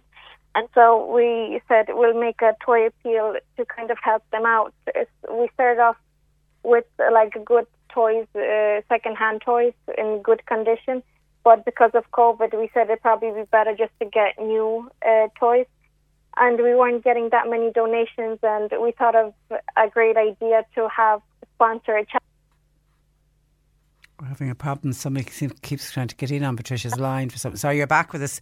So you, you decided to come up with sponsor uh, sponsor a child. Yeah, so how that works is basically if you want to help, we will uh, allocate uh, a child. We'll just tell uh, the age of them and maybe an interest and gender. So you kind of just buy whatever you really want for them just to help them out for Christmas to get a Christmas present. So you'd have, for example, a five-year-old little boy who is mad about Liverpool football. For example, Yeah, for example, yeah. And then when you go to the toy shop, it's with that little boy in mind that you Yeah. go you, you you go and uh, buy. It's lovely. It's a really really uh, sweet uh, idea. Uh, do you give suggestions to people as to what toys, or are you leaving it up to the individuals? We really leave it up up to them. We just kind of give them the gender, the age, and the interest of the child. But at the end of the day, it's really up to them. The child will be happy with whatever they get for Christmas. We also accept vouchers. We some people donated some Smyths vouchers that we can you know use online. Okay, very good. So, so people can you you can buy if you know a family wants a particular toy for their for their son or, or daughter. When do you want to have the to- toys donated and back to you? Have you a closing date? Uh, we're planning to uh, have the toys out to the kids by the second week of December to kind of give the families peace of mind that they're you know set for Christmas. Okay. So where's the drop off point? In uh, we have two drop-off points in Fermoy and Cork at the moment, so that will be there. But after the lockdown, we will be getting help to correct, to collect and to deliver all around Cork. Okay, so you might let us know after the lockdown when we know where we're going, where where collection points are, so that people can can drop off uh, items. And I also saw on your Facebook page, uh, Patricia, you're looking for Christmas decorations. Are you still looking for those? Yeah, we we have some families that you know uh, that are, would be in need of those. So if someone has any decorations or Christmas trees or anything that they don't need anymore, there are families who will you know uh, use that. Yeah, because they can they can be expensive items, and if you're on a limited budget, it can be expensive to go out and buy an artificial Christmas tree and, and everything that goes with it. Yes, exactly. Okay, and are, have you many families looking for help with toys, Patricia? Uh, well, we have uh, four uh, kids overall in Ireland from the different ban- branches from the baby bank, but we have over two hundred kids in Cork alone. My God. My God, that's a lot of that's a lot of, of little ones for sure. Yeah, and, and the I, cases keep adding up. You know, we get cases every day, really. well, I think there's families this year who will struggle who never struggled before, but because of COVID have lost jobs. Exactly. Yeah. And I can tell by your accent, you're you're not a native of, of Cork. No, no, I'm Polish. And how long have you been here? Uh, Fifteen years. Fifteen years, all right. So n- n- you're you're no going home for Christmas for you this year? No, definitely not. No. When were you last home? Uh, two years ago. Uh, is that tough? Um, it can be at times. You know, everyone will miss their families, but you know, sometimes there is obviously no other ways beyond our. Um, Yes, nothing you can do about it. Yeah. Yeah, yeah. And 15 years, Cork is home now at this stage, I'd say, is it? yeah, we- we started off in Cork, then we moved to Tipperary, and I'm back in Cork now. There's, no, there's nothing like Cork. Listen, uh, Patricia, and people can find out more on your Facebook page. Yeah, absolutely. We have uh, so our Facebook page is Laken and Emily's Baby Bank Fermoy slash Cork branch. Okay, Laken is L A K E N. Laken and Emily's uh, Baby Bank, and it's the Fermoy branch is the one you're looking for. We wish you good luck with it. It's a it's a lovely idea for people to help out our own children here in Cork. It it really is uh, lovely. Good luck with it, Emily. And if you have any drop off points when we come out of level five lockdown, pop an email or contact John Paul, and we certainly will mention it for you. Great, thank you so much. Okay, thanks a million. Bye bye. Bye bye. That is uh, Patricia Pocus of the Laken and Emily's Baby Bank, the Fermoy branch. John Paul taking your calls at 1850 333 103 along with Sadie, or you can text or WhatsApp 0862 103 103. You're listening to Cork Today on replay. Phone and text lines are currently closed. We were talking about dog fouling earlier on. A couple of comments in on that, including one from Frank in Tallow in County Waterford when he heard Councillor Seamus McGrath said you need proof of dog fouling. It's very hard for the litter wardens to prove what dog messed up a footpath or not. Uh, Well, our, our Frank in Tallow in County Waterford is questioning that and says proof. Almost everybody has a phone with a camera on it. Use them and stop those who claim to love their dogs but won't clean up after them. We need some big fines to stop this happening. If we started fining more people, uh, they, they'd be quick enough to clean up after their dog the next time. And then Noreen from West Cork was on to say, Patricia, I was walking one day and I met a couple out with their dog. Dog did his business. So decided to keep a close eye on what was going on here. Now she, the wife, partner, had a doggy bag in her hand. But when I passed, the partner scooped down, pulled up a load of grass and just covered it with the grass to make absolutely sure, sure I went back and checked. They, even they had their dog bag, they had their bags with them, but decided just didn't want to clean up. But obviously made it look like because they saw Noreen was there, made it look like that they were going to clean up after the dog. But as soon as Noreen passed, but she kept a close eye on him, they covered it up with grass. That's just absolutely and totally frustrating. Hi Patricia, happy 30th for last Friday. Thank you for that. Just to congratulate a gentleman I met in the L- NDLS Centre. You know where you go to get your driving licence in Mallow a couple of weeks ago. He was very professional as well uh, as well looking after me. He was very happy in his job, which is great to see in these tough times. And I can't tell you the number of times we've had people come back and say that the staff that work at the NDLS centre, particularly the one in Mallow, but we get it from other NDLS centres as well, that they are the most professional, happy, smiley bunch of people who obviously do love their job and they're, you know, constantly every day dealing with members of the public, and it is. I don't think I've ever. I was going to say it's rare that I have somebody complaining, but I, rare would even be the wrong word because I don't think we've ever had a complaint from somebody saying that somebody was rude to me at the NDLS centre. If anything, it's like that text from that listener. People saying just how professional and friendly and helpful and happy the workers are. So well done. I don't know if they have radios on or not, but if you're heading into the NDL, NDLS Centre in Mallow. Tell them that we were talking about them and we are congratulating them on the great work and the service that they provide. Long may it last. I need to take a break. We have news at 12 midday on the way. We'll take a look at a lot of calls and commentary coming in, particularly about teachers wanting a morale boosting early Christmas break because of the stressful time they've had since September. A lot of commentary coming in on that. And we look for your gardening questions for Peter Dowdall. 1850 333 103. This Today. Cork Today with Patricia Messenger on C103. Cork's greatest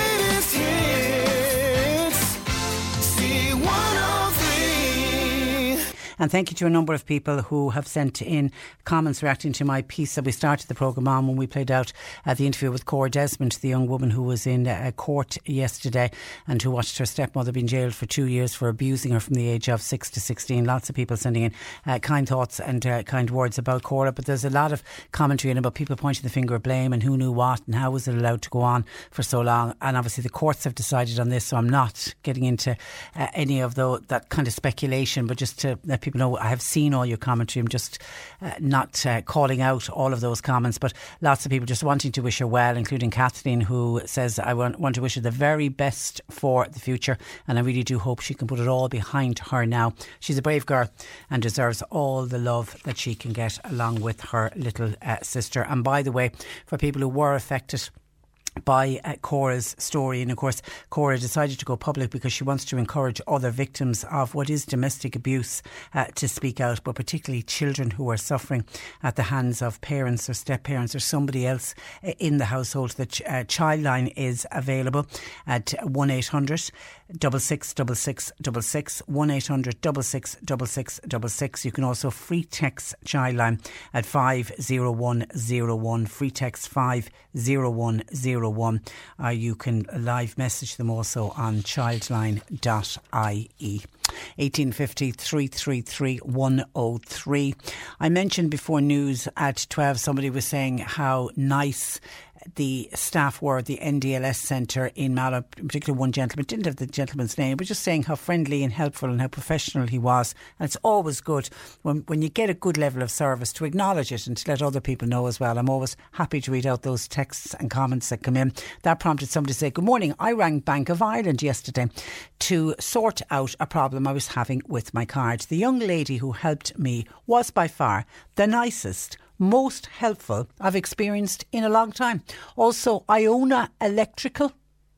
I don't know where they're based, but this texter says superb staff there also. But then, says the texter, I had to ring Eir. Sweet Lord. The woman at the end eventually hung up on me. Seriously, who manages this company? And I'm glad you sent that in because it's a piece I've had all week that I've been meaning to mention. Uh, it's a piece that made the papers earlier in the week about Eir and Comreg, who are the watchdog who oversees the communication sector, is now to hold discussions with the government to see if legislation is needed to force phone and broadband providers to deliver a better standard of care to their customers. And Comreg, in particular, have condemned as completely unacceptable ongoing problems with Eir customers having experience with trying to make contact with the provider. It also defended its role, though, in ensuring that communications companies deal with customers' complaints in an efficient way. And they do say that they, you know, that they have helped out people in the past. But last week, the Minister for Communications, Eamon Ryan, said, speaking of Eir customers, he said Eir's customer service was totally unsatisfactory and something the company is going to have to address. He was the one then who said Comreg would have to do something about Eir's shocking poor performance. And then the uh, Ceann Comhairle, Sean Ó Fearghaíl got involved. He said Eir's service was appalling and added that growing consumer concern about the company raised profound questions as to whether Comreg is doing its job or not. So obviously that's why Comreg are out there defending themselves and they they are saying that they have they point pointed to thousands of complaints that they've resolved over the the years, and you know ones with Eir as well. So I mean, I know when we hear the frustration from people who've been trying to get through to Eir and are left on hold for endless periods of time. And in this case, somebody finally gets through and then the person decides to hang up on them. Oh my God, the frustration of uh, that. Like we always say to people, get on to uh, Comreg if you really are getting nowhere. I mean, try to sort, solve and sort the issue and try to have patience. And you do, I know John Paul, who deals with a lot of people who contact him about various consumer issues, including Eir, and he does get a lot of calls about Eir. He's always saying to them that need, you need to have patience when you ring them because they do take an excessively long period of time to answer their calls. I'm assuming it, they don't have enough staff on. I'm probably thinking is the reason, but you just have to have a little bit of patience. But Eir, uh, I read this in the paper during the week on that criticism of them at both the Dáil level and from Comreg, and a spokeswoman for Eir said resolving customer care wait times was wait for this its number one priority, and she pointed out that the average wait time last week was under minutes. She said the company was making steady progress and apologised for delays some customers had experienced. So if anyone has been on to Eir last week or this week, let me know, please was your wait time on average under 10 minutes because it would be terrific. I think, you know, people would put up with 10 minutes, but we've had people who've been on the phone for close to an hour or people who are uh, watching the clock tick by. They might be on for 40 minutes, then they get disconnected. Or someone like that, you, you finally get through to human being and then the person hangs up on you or you get disconnected. Will we say disconnected rather than hung up because we've no way of knowing what the woman did uh, or not. But anyway, that's what Eir are defending it, saying it is their number one priority, which certainly is good to hear if they are starting to pick up calls and talk to people, considering they're a communications company, if they are doing it in under 10 minutes. So let us know if you're on to Eir. I've been on in the last week. Are, are, they bringing their A game and are they better at answering the calls?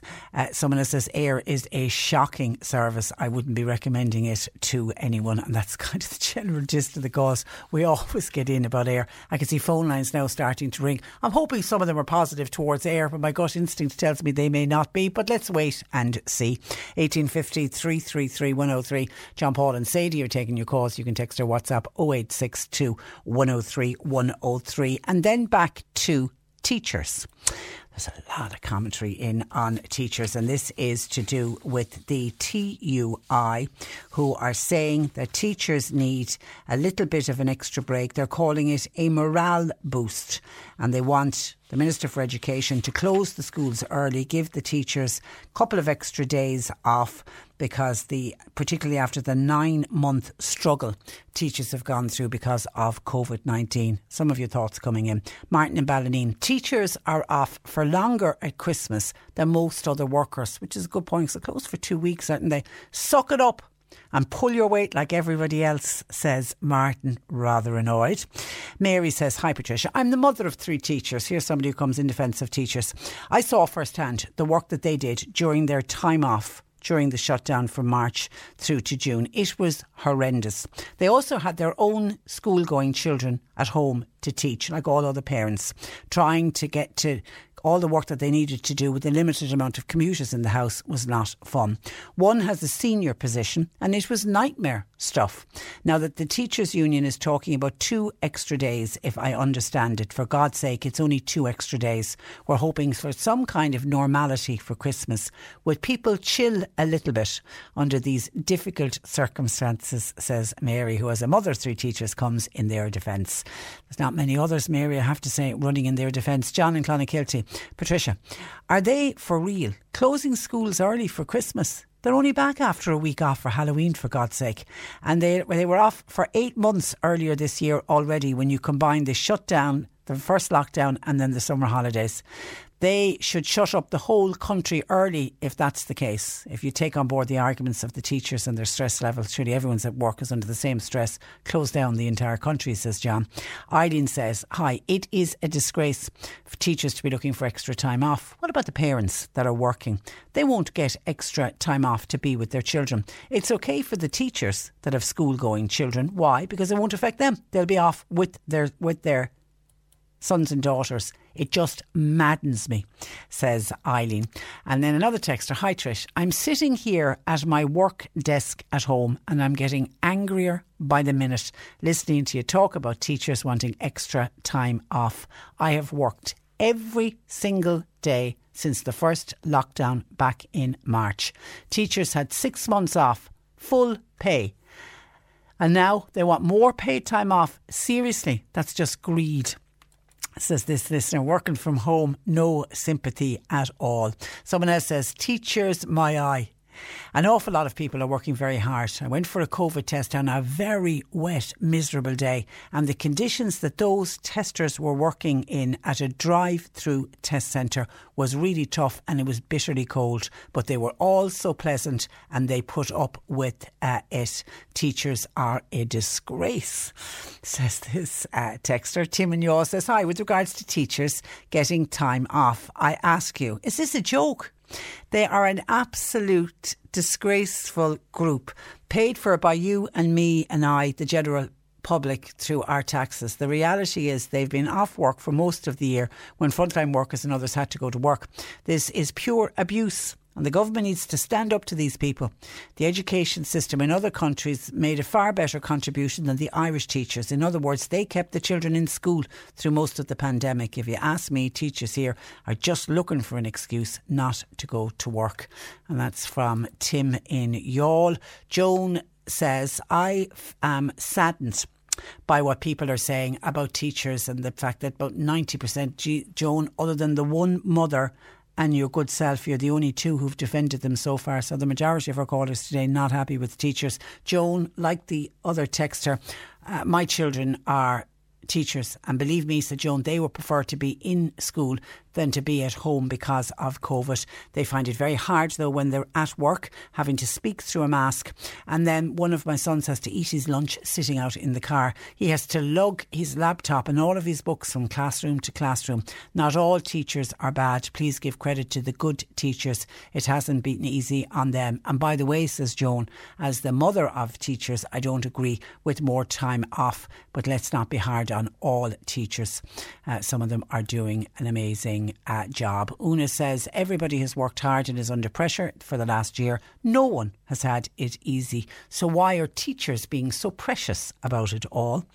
And then final one, Tom in Fermoy says, What about all of the supermarket workers stacking shelves to make sure everyone was fed? Every one of them, every day, putting their lives at risk. Why? Because they are dealing with the general public. What about the doctors and the nurses? They get no break. Why should teachers be treated any differently. Okay, just as I say, just a sample of some of the calls coming in. But what is interesting, we put up a poll on Twitter this morning talking about the fact that the TUI say classes should finish uh, early, and we asked people. This is this would, this isn't scientific because it's just the people that are using Twitter this morning. We asked people should the schools close uh, early. People may be surprised by this.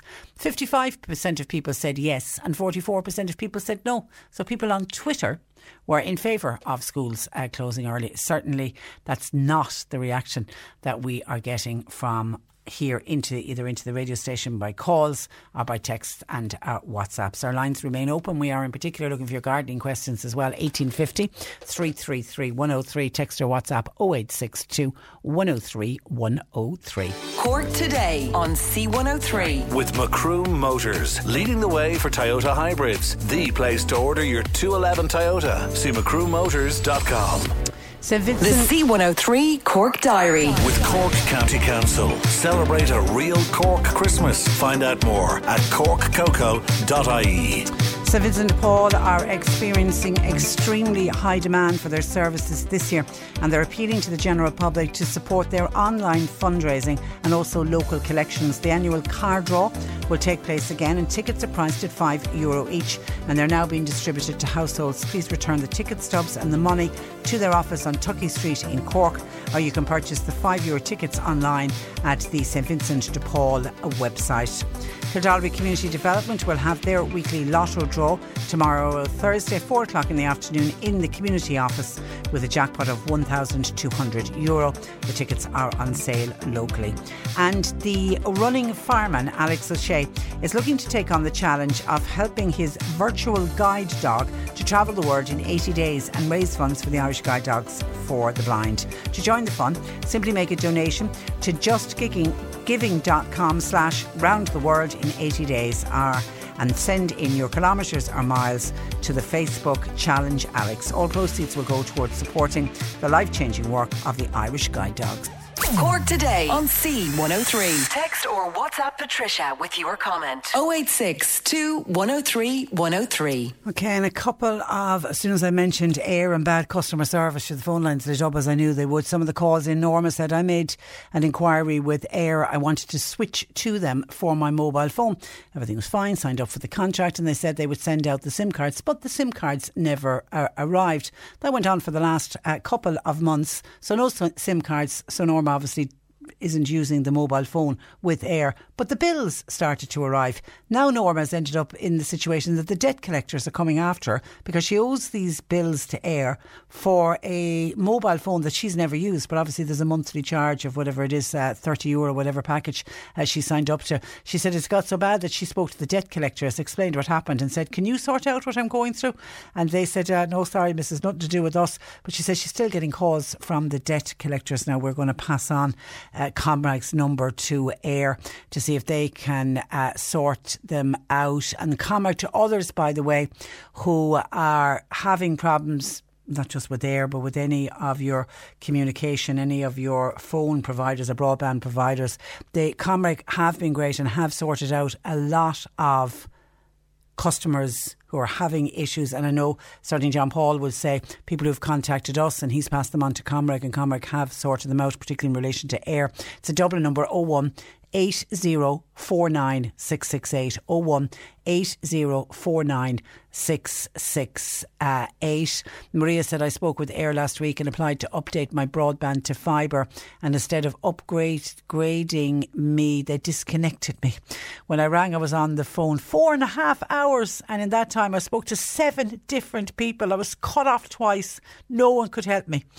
I don't know how any elderly person can do it. I was at my wits' end. Still, by the way, don't have broadband. Yet the sting in the tail says, Maria, I'm still paying for it. And no one has even contacted me to apologise. God, that is so frustrating, uh, isn't it? Eileen said, worst company ever. I was waiting an hour and 20 minutes on the phone for customer service about three weeks ago. Thankfully, now I'm now out of contract and I've moved to Digital Digital Forge what a difference, no problem since uh, joining them. It's just uh, incredible, whatever it is. But like Eir are aware of it, even though they, they did come out and say it is their number one priority to make sure that they have better wait times for their customers. So we'll see how they get on with that. Okay, also into us very quickly looking back just some more of your comments on teachers. Those people complaining about teachers are sickening says this texter, teachers have a tough job. And I think a lot of people will will agree. And I know certainly when children were being homeschooled, how many people did we did we hear and say that teachers have one hell of a tough job and parents couldn't wait for the schools uh, to reopen. But I just think it's the fact of the teachers union and the way it's been phrased phrased that they have worked so hard and that they're so stressed and it's been, you know, an extraordinary intensive working period. And just my point on it all it's been that way for everyone. You know, I, I, I don't think as somebody said, why should it's almost like teachers are feeling a little bit precious, and I think that's what's getting to people, and that's what what's annoying people. My name is Catherine. My daughter is a teacher.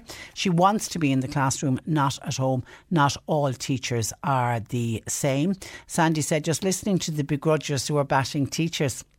So here they go again, bashing anyone who looks for a pay rise or better conditions. By the way, do these bios realise that it's teachers that provide the education that makes their Johnny and Mary bank managers, doctors, etc. By the way, in my opinion, it's parents' behaviour, not the children, that brings COVID via the school via the children into the schools, says Sandy, who is coming in support of teachers. Denise says, Hi Patricia, I have two friends who are secondary school teachers working at the moment moment to clear up something. They uh, were absolutely not off work during the first lockdown. They had to work longer hours than usual to make sure their students got the best education possible. And they spent quite some time helping sixth year students in a very practical way, as well as offering emotional support while the Department of Education dithered over what to do with the Leaving Cert. I have never seen them so stressed. If you ask me, it's the Department of Education should, should be criticised in all this, not the teachers. And that's from Denise in West uh, Cork. 1850 333 103. And another listener who was responding to Eir about, remember Norma, who didn't get her SIM cards and then the debt collectors uh, arrived. Somebody else had very same experience as Norma. Debt collectors' emails started to arrive. It was a disgrace. I didn't have a service, so that's why I wasn't paying the bill. And yet I got sent on to the debt uh, collector. Mairead says, Eir, appalling customer service, the worst customer service I've ever experienced in my life. It's a disgrace. The, the, issue, uh, even once I dealt with them, the issue still hasn't been resolved after several communications. It's just excuse after excuse after excuse. Mairead, I pass on to you as well. If you are not getting anywhere with them, get on to Comreg and see will they get involved because they do get involved.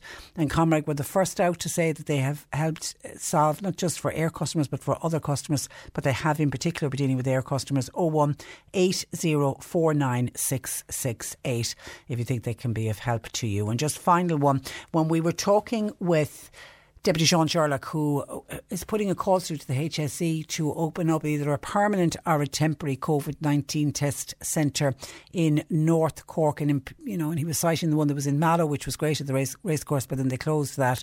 But now, with the numbers rising, and hopefully they'll come back down again, but with more people coming forward for tests, we need to make it as easy as possible. Because, as he said, 15% of people don't turn up for their COVID tests. These are tests that have been arranged either by a doctor or because they've been contact traced and they don't turn up. And he's just fearful that if it's not made easy for people or if the test centre isn't close by, that people might just say, well, I'm not going to bother going. You know, they mightn't have the transport to get them. If you're in North Cork, you need to go to the city now in order to get your test. Colm said he was tested three times in one week in the test centre behind the Mallow Hospital and in Gurranabraher and in CUH. He said, I can't see any problem it's a matter of your doctor booking you in. Colm, that's not that's not you've completely misunderstood what we were talking about. Sean wasn't. There isn't a problem getting a test. It's getting people to go to the test centre if it's too far away from them. That's what he's saying. Try to make it as easy as possible for people. 1850 333 103. John Paul and Sadie are taking your calls. Let's turn our attention to uh, gardening. Peter Dowdall, our resident gardener, will uh, join us next. If you have a question for Peter, get it in, please. Cork today on C103. Call Patricia with your comment. 1850 333 103. And just to wrap up on a few comments coming in on the COVID test centres and. Uh, the need for one in North Cork. A listener says, I think GPs should be able to test for the virus at their GP practice. Would that not make it easier for everyone?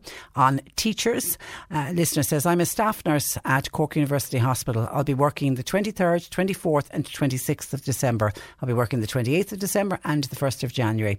I will put my two babies to bed on the 22nd of December and I won't see them until Christmas morning. It's a pity about poor teachers, uh, says this staff nurse at CUH. Teachers make me cross, says another texter. I'm working six to seven days a week just to survive and to try to keep my business afloat.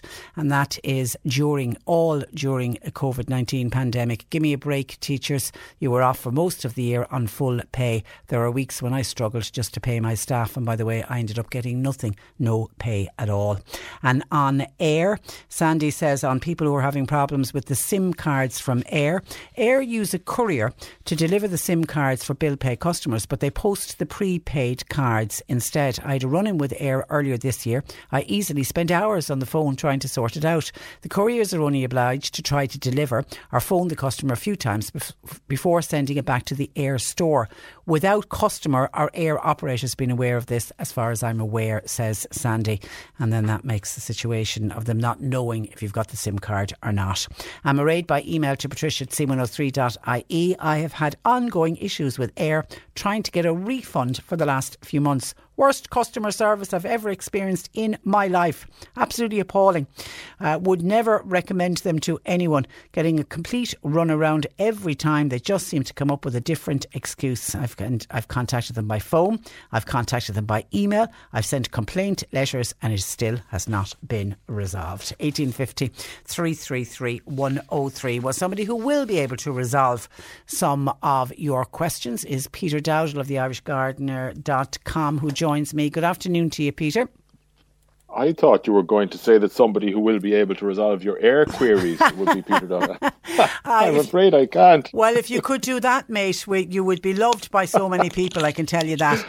And, and I was asking John Paul. I was asking John Paul before I came on air. Will we talk about Eir or teachers, or will we keep it to gardening? Oh, no, so. we'll, we'll, definitely keep it to gardening. And thank you for your lovely message on the 30th birthday uh, program last Friday. Not it was at really all. lovely and came as a great surprise.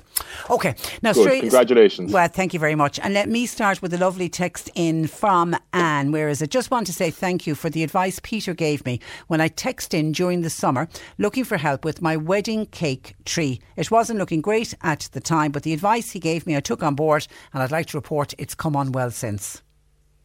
Ah, good. I'm delighted to hear because it's a beautiful, beautiful tree. So I'm glad to hear it's doing well. Okay, and we've had some emails in that we've sent on to you, and I made sure John Paul sent them on because I can't pronounce uh, any of them. The first one is from uh, Vincent, who wants to ask about their Tua, and I don't- can't even. Occidentals, is it?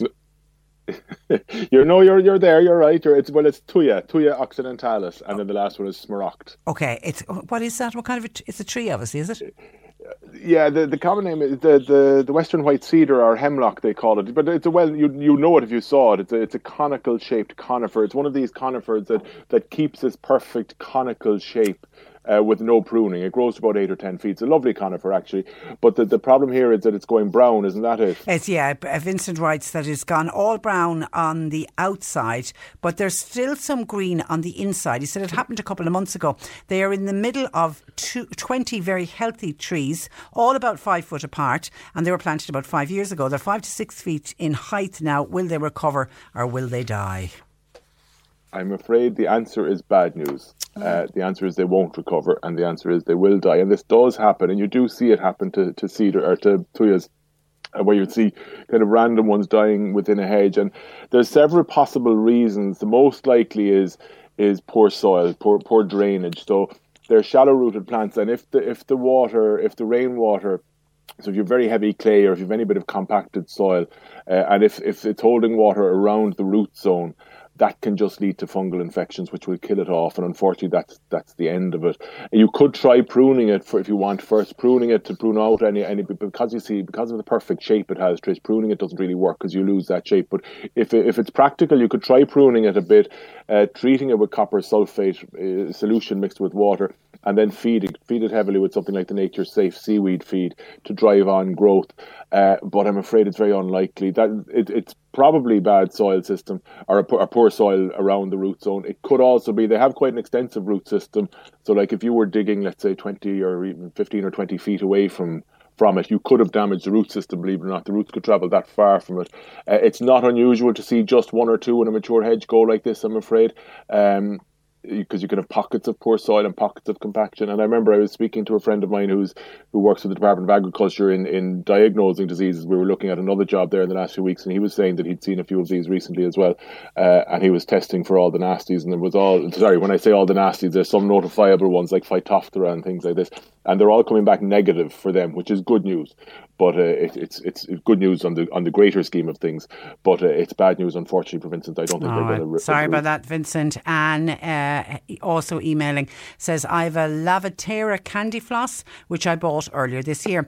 It has flourished and is now gone very leggy. Should I prune it for next year? If so, when should I do that? It's still in a pot. Should I plant it out or plant it into a bigger pot?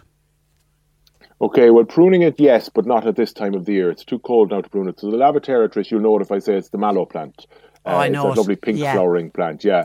Um, Don't prune it now. It's it's the wrong time of the year. You could prune it, I would say, when the temperatures are increasing at the other side of winter. So kind of March, early April, prune it back then. Now you can prune it quite hard, and that will encourage bushier growth down low. But but be careful when you're doing it, not to remove all the foliage, because if you remove all the foliage at that stage, you do risk losing it. So you might, you, when I say prune it back hard, you might do it gradually. Prune, let's say, the top ten percent at the end of March. Give it a week or two and prune it back a bit harder, and, and let it bush out on its own. I would put it into a bigger pot. You could do that at this time of the year um, and to, to give it more root room. And then I would plant it out next year, or else into a bigger pot. Make sure it's in a bigger pot because they will get pot pounded. That forces them to get leggy as well. Now they do tend on saying all that, and even if you follow the best advice with them. They do tend to be short lived. So after a few years, they do tend to curl up and die regardless, Trish. So the good news is that they do take very easily from cuttings, but again, not at this time of the year. Take a cutting, take some cuttings from it uh, during next summer. So at least you'll always have replacements coming on board. Okay, now Tess doesn't specify what plants she's talking about, but she just says, Hi, Peter, summer stuff that didn't get cut back. Can you cut it back now? Thanking you. That's a bit too general now from Tess. I'm afraid. I'd love to. I'd love if it was that easy. Um, it, it it does depend. If it's summer stuff in in terms of if it's herbaceous perennials, in other words, your summer flowering perennials that have that have kind of gone brown uh, and they've gone brown over the ground now. Well, those perennials can be totally cut back now if you want, because all the life has gone back in under the ground into the root system beneath the ground. So everything above the ground is is dead, if you like. Now you can leave them there during the winter, and they might provide some food for, for birds and insect life and other things. So by all means, leave them there, uh, and then cut it back. Let's say next March, but you can cut it back for cleanliness now if that's what we're talking about with the, the summer stuff. Yeah. If and I imagine it is. Yeah. If it's summer flowering shrubs and that, it's a different situation. You probably leave it off to next spring. Okay, uh, and then uh, Mary in the Wild, she also signs her name Mary in the Wild West. Uh, she regularly regularly texts her in the gardening slot. Hi Peter, is it okay to replant flowers through a layer of rain rinsed seaweed in a redug bed? I would say yes. You know, she said flowers. Um, it, it depends what you're planting. If you're just planting shrubs or if you're planting things like spring bulbs and things like that for flowering, obviously in the spring, uh, then yes, you should be fine. If it's things like bedding plants, like maybe cyclamen for Christmas and winter pansies, they might be a bit too soft for it. But if it's something a bit more substantial, like a shrub or as I say, like bulbs for next spring, then you should be fine. Yeah. Uh, Etta says, I have a peace lily. I've had it for about four or five years now, but the white flower has never come out. Any reason why? I don't know. Obviously, it's the, the, the reason, but I would try feed. It's obviously growing in a pot. So the peace lily is the the, the oh strands.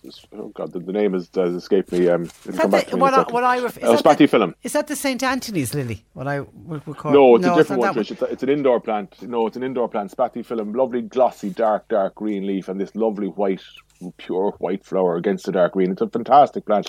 So obviously it's indoor. So obviously it's growing in a pot. Uh, so I would say feed it. Now there is a Bio Gold plant food, which is very good for indoor plants and outdoor plants, but it's a very good one. It's called Bio Gold. It's another Irish product, uh, and that's a good one. So I would give it a feed with that to try and promote some some flowers. Uh, I imagine it's as simple as that. If the plant is doing well and, and there's no other signs of, of of stress, then I would say just just give it a feed. Maybe repot it and feed it, and it should start producing flowers. And then text in from Mary. Do you have to bring in geraniums for the winter? I have them in very large pots outside. Yes. So if they're the what everybody refers to as geraniums, the, the kind of summer flowering, which are actually pelargoniums, so they are frost tender, yes, uh, and so they would need either to be covered with horticultural fleece during the coldest nights, or else brought into a, a greenhouse or a tunnel or, or something like that to get them through the winter. But then then you you see you also have perennial geraniums, which are actual geraniums, but they die back under the ground. Uh, they're not the bedding what we call geraniums. So the, the true geranium, which is the crane's bill, which is a, a herbaceous perennial, will die back under the ground. They're fine to be left out. But if it's a pelargonium, which we grow as for some reason call them geraniums in, in bedding plant schemes, they would need protection. Bring them in, bring them in. And another Mary says, Hi Patricia, question for Peter. My beech hedge is too wide. When is the best time to cut it back, please? I'd leave that now until just the beginning of March next year. I'd leave it off until then. An infestation of mushrooms, how do you get rid of them? Says the texter. Yeah, well, That's number the one, why wet- do you want to get rid of them? Yeah, but it's it's the It time is- of the year, is. isn't it? It is a time of the year, so I wouldn't be in a mad rush to get rid of them. I mean, they're, they're possibly field mushroom or not. I, uh, I actually admire them. I love admiring them, and you're facing such a battle to, to eradicate them anyway because it's not them; it's the conditions that you need to change. It's caused by poor drainage, and but there's fungi everywhere, and fungi is breaking down the green vegetation into the soil. So I mean, it, it's a necessary part of the, the, the rich tapestry, if you like. So I wouldn't be in a, a, rush to kill them or to get rid of them. The, the the blooms, the toadstools that you see now, the mushrooms above the ground, will die off naturally soon enough anyway, and then you won't see them again till next year. They're, it's caused by poor drainage and obviously fungal spores in the soil. To answer the question, so to, to eradicate it, you'd need to improve the drainage and probably replace the soil. Maureen in Clonakilty, is this the right time of the year to put manure on rhubarb? Would horse manure be better than farmyard manure? I wouldn't say one would be better than the other. They'll both be very, very good for it. And yes, it is the right time to, to apply a mulch of, of either farmyard or horse manure around rhubarb, rose bushes, any anything really. A good winter mulch of manure around the garden is excellent, excellent thing to be doing at the moment. And we've had calls from someone in Bishopstown to congratulate Peter on his piece on biodiversity in the Irish Examiner recently, especially to do with roundabouts. This caller says that many tidy towns are now taking up what he said brilliant. I'm delighted to hear it, and thank you very much for the for the, the compliment. But uh, yeah, it's it's it's a hymn sheet I've been singing from for the last God knows how many years, and it, it's kind of common sense. Instead of using these intensively hybridized plants in in public planting schemes, I'm delighted to see Cork City Council I, and Waterford. I think led the way here. That they were they were really going with pollinator friendly planting. And the, if anyone drove in around Dungarvan in the last few years, you'd have seen fantastic displays on the roundabouts and on the roadsides. But Cork is following suit, and I'm delighted to see it. And uh, instead of these hybridized bedding plants which are useless to bees and insect life, we're beginning to see pollinator friendly planting, which is far, far nicer to look at anyway. Yeah, that's I have a sister who lives in Dungarvan, so I know exactly what you're talking about in, in Dungarvan. And it, it always makes me smile when I drive past. It looks stunning. It's funny you say that, Trish. I really, it's funny you say that because what I did write in that article was it's hard not to drive past it without smiling. Yeah, you know, it it, it does bring a smile. It lifts the spirits, and that's that's how all-encompassing nature and the natural world is. We we it envelops us. It, it it really really does. I could go on all day about it, but when you see good planting like that it's just it's good for what's happening around us. It must be something subconscious inside us realizes it's the right thing to do and makes us smile. But yeah, Dungarvan, hats off to Waterford yeah, County Council. It's terrific, and and uh, good on good on the other local tidy towns groups who are taking on board your suggestion. We've got to leave it there, Peter. Have a good week. And we'll talk to you next you. week. Thanks, Take care. Bye bye. That is uh, Peter Dowdall, the IrishGardener.com. Uh, just quickly, a couple of texts in. John says when people are complaining about uh, teachers and that the teachers were out of work during lockdown, uh, did they not? Were they not on reduced payments? Were they not on a COVID payment? Uh, no, they weren't. They were on. Uh, they were on full pay pay during lockdown. And John and Cobh, for those giving out about teachers today, if they're so worried, then homeschool your children. Self educate educate them if you're not happy with teachers, uh, just because teachers are looking for a couple of days off extra at uh, Christmas. Don't send your children into school. I know of teachers that work long hours to get ready for the next day. And in fairness, John, I think anyone who was giving out about the extra holidays that's been mooted by TUI were not in any way giving out about teachers and the work that teachers do. They want to keep them in the classroom uh, because they appreciate the work that they do. Okay, that's where I've got to leave it for today. Thanks to John Paul and to Sadie. Uh, for taking your calls. Nick Richards is with you for the afternoon, and we are back with you uh, tomorrow morning at, at 10 o'clock. Until then, I'm Patricia Messenger reminding you that there is a yellow wind warning in place from 3 o'clock this afternoon. So batten down the hatches. Stay safe. Talk to you tomorrow at 10. Hey, it's Danny Pellegrino from Everything Iconic. Ready to upgrade your style game without blowing your budget? Check out Quince. They've got all the good stuff shirts and polos, activewear, and fine leather goods, all at 50 to 80% less than other high end brands. And the best part? They're all about safe, ethical, and responsible manufacturing. Get that luxury vibe without the luxury price tag. Hit up quince.com slash upgrade for free shipping and 365 day returns on your next order. That's quince.com slash upgrade. When you make decisions for your company, you look for the no brainers. If you have a lot of mailing to do, stamps.com is the ultimate no brainer. Use the stamps.com mobile app to mail everything you need to keep your business running with up to 89% off USPS and UPS. Make the same no brainer decision as over 1 million other businesses with stamps.com. Use code PROGRAM for a special offer. That's stamps.com code program.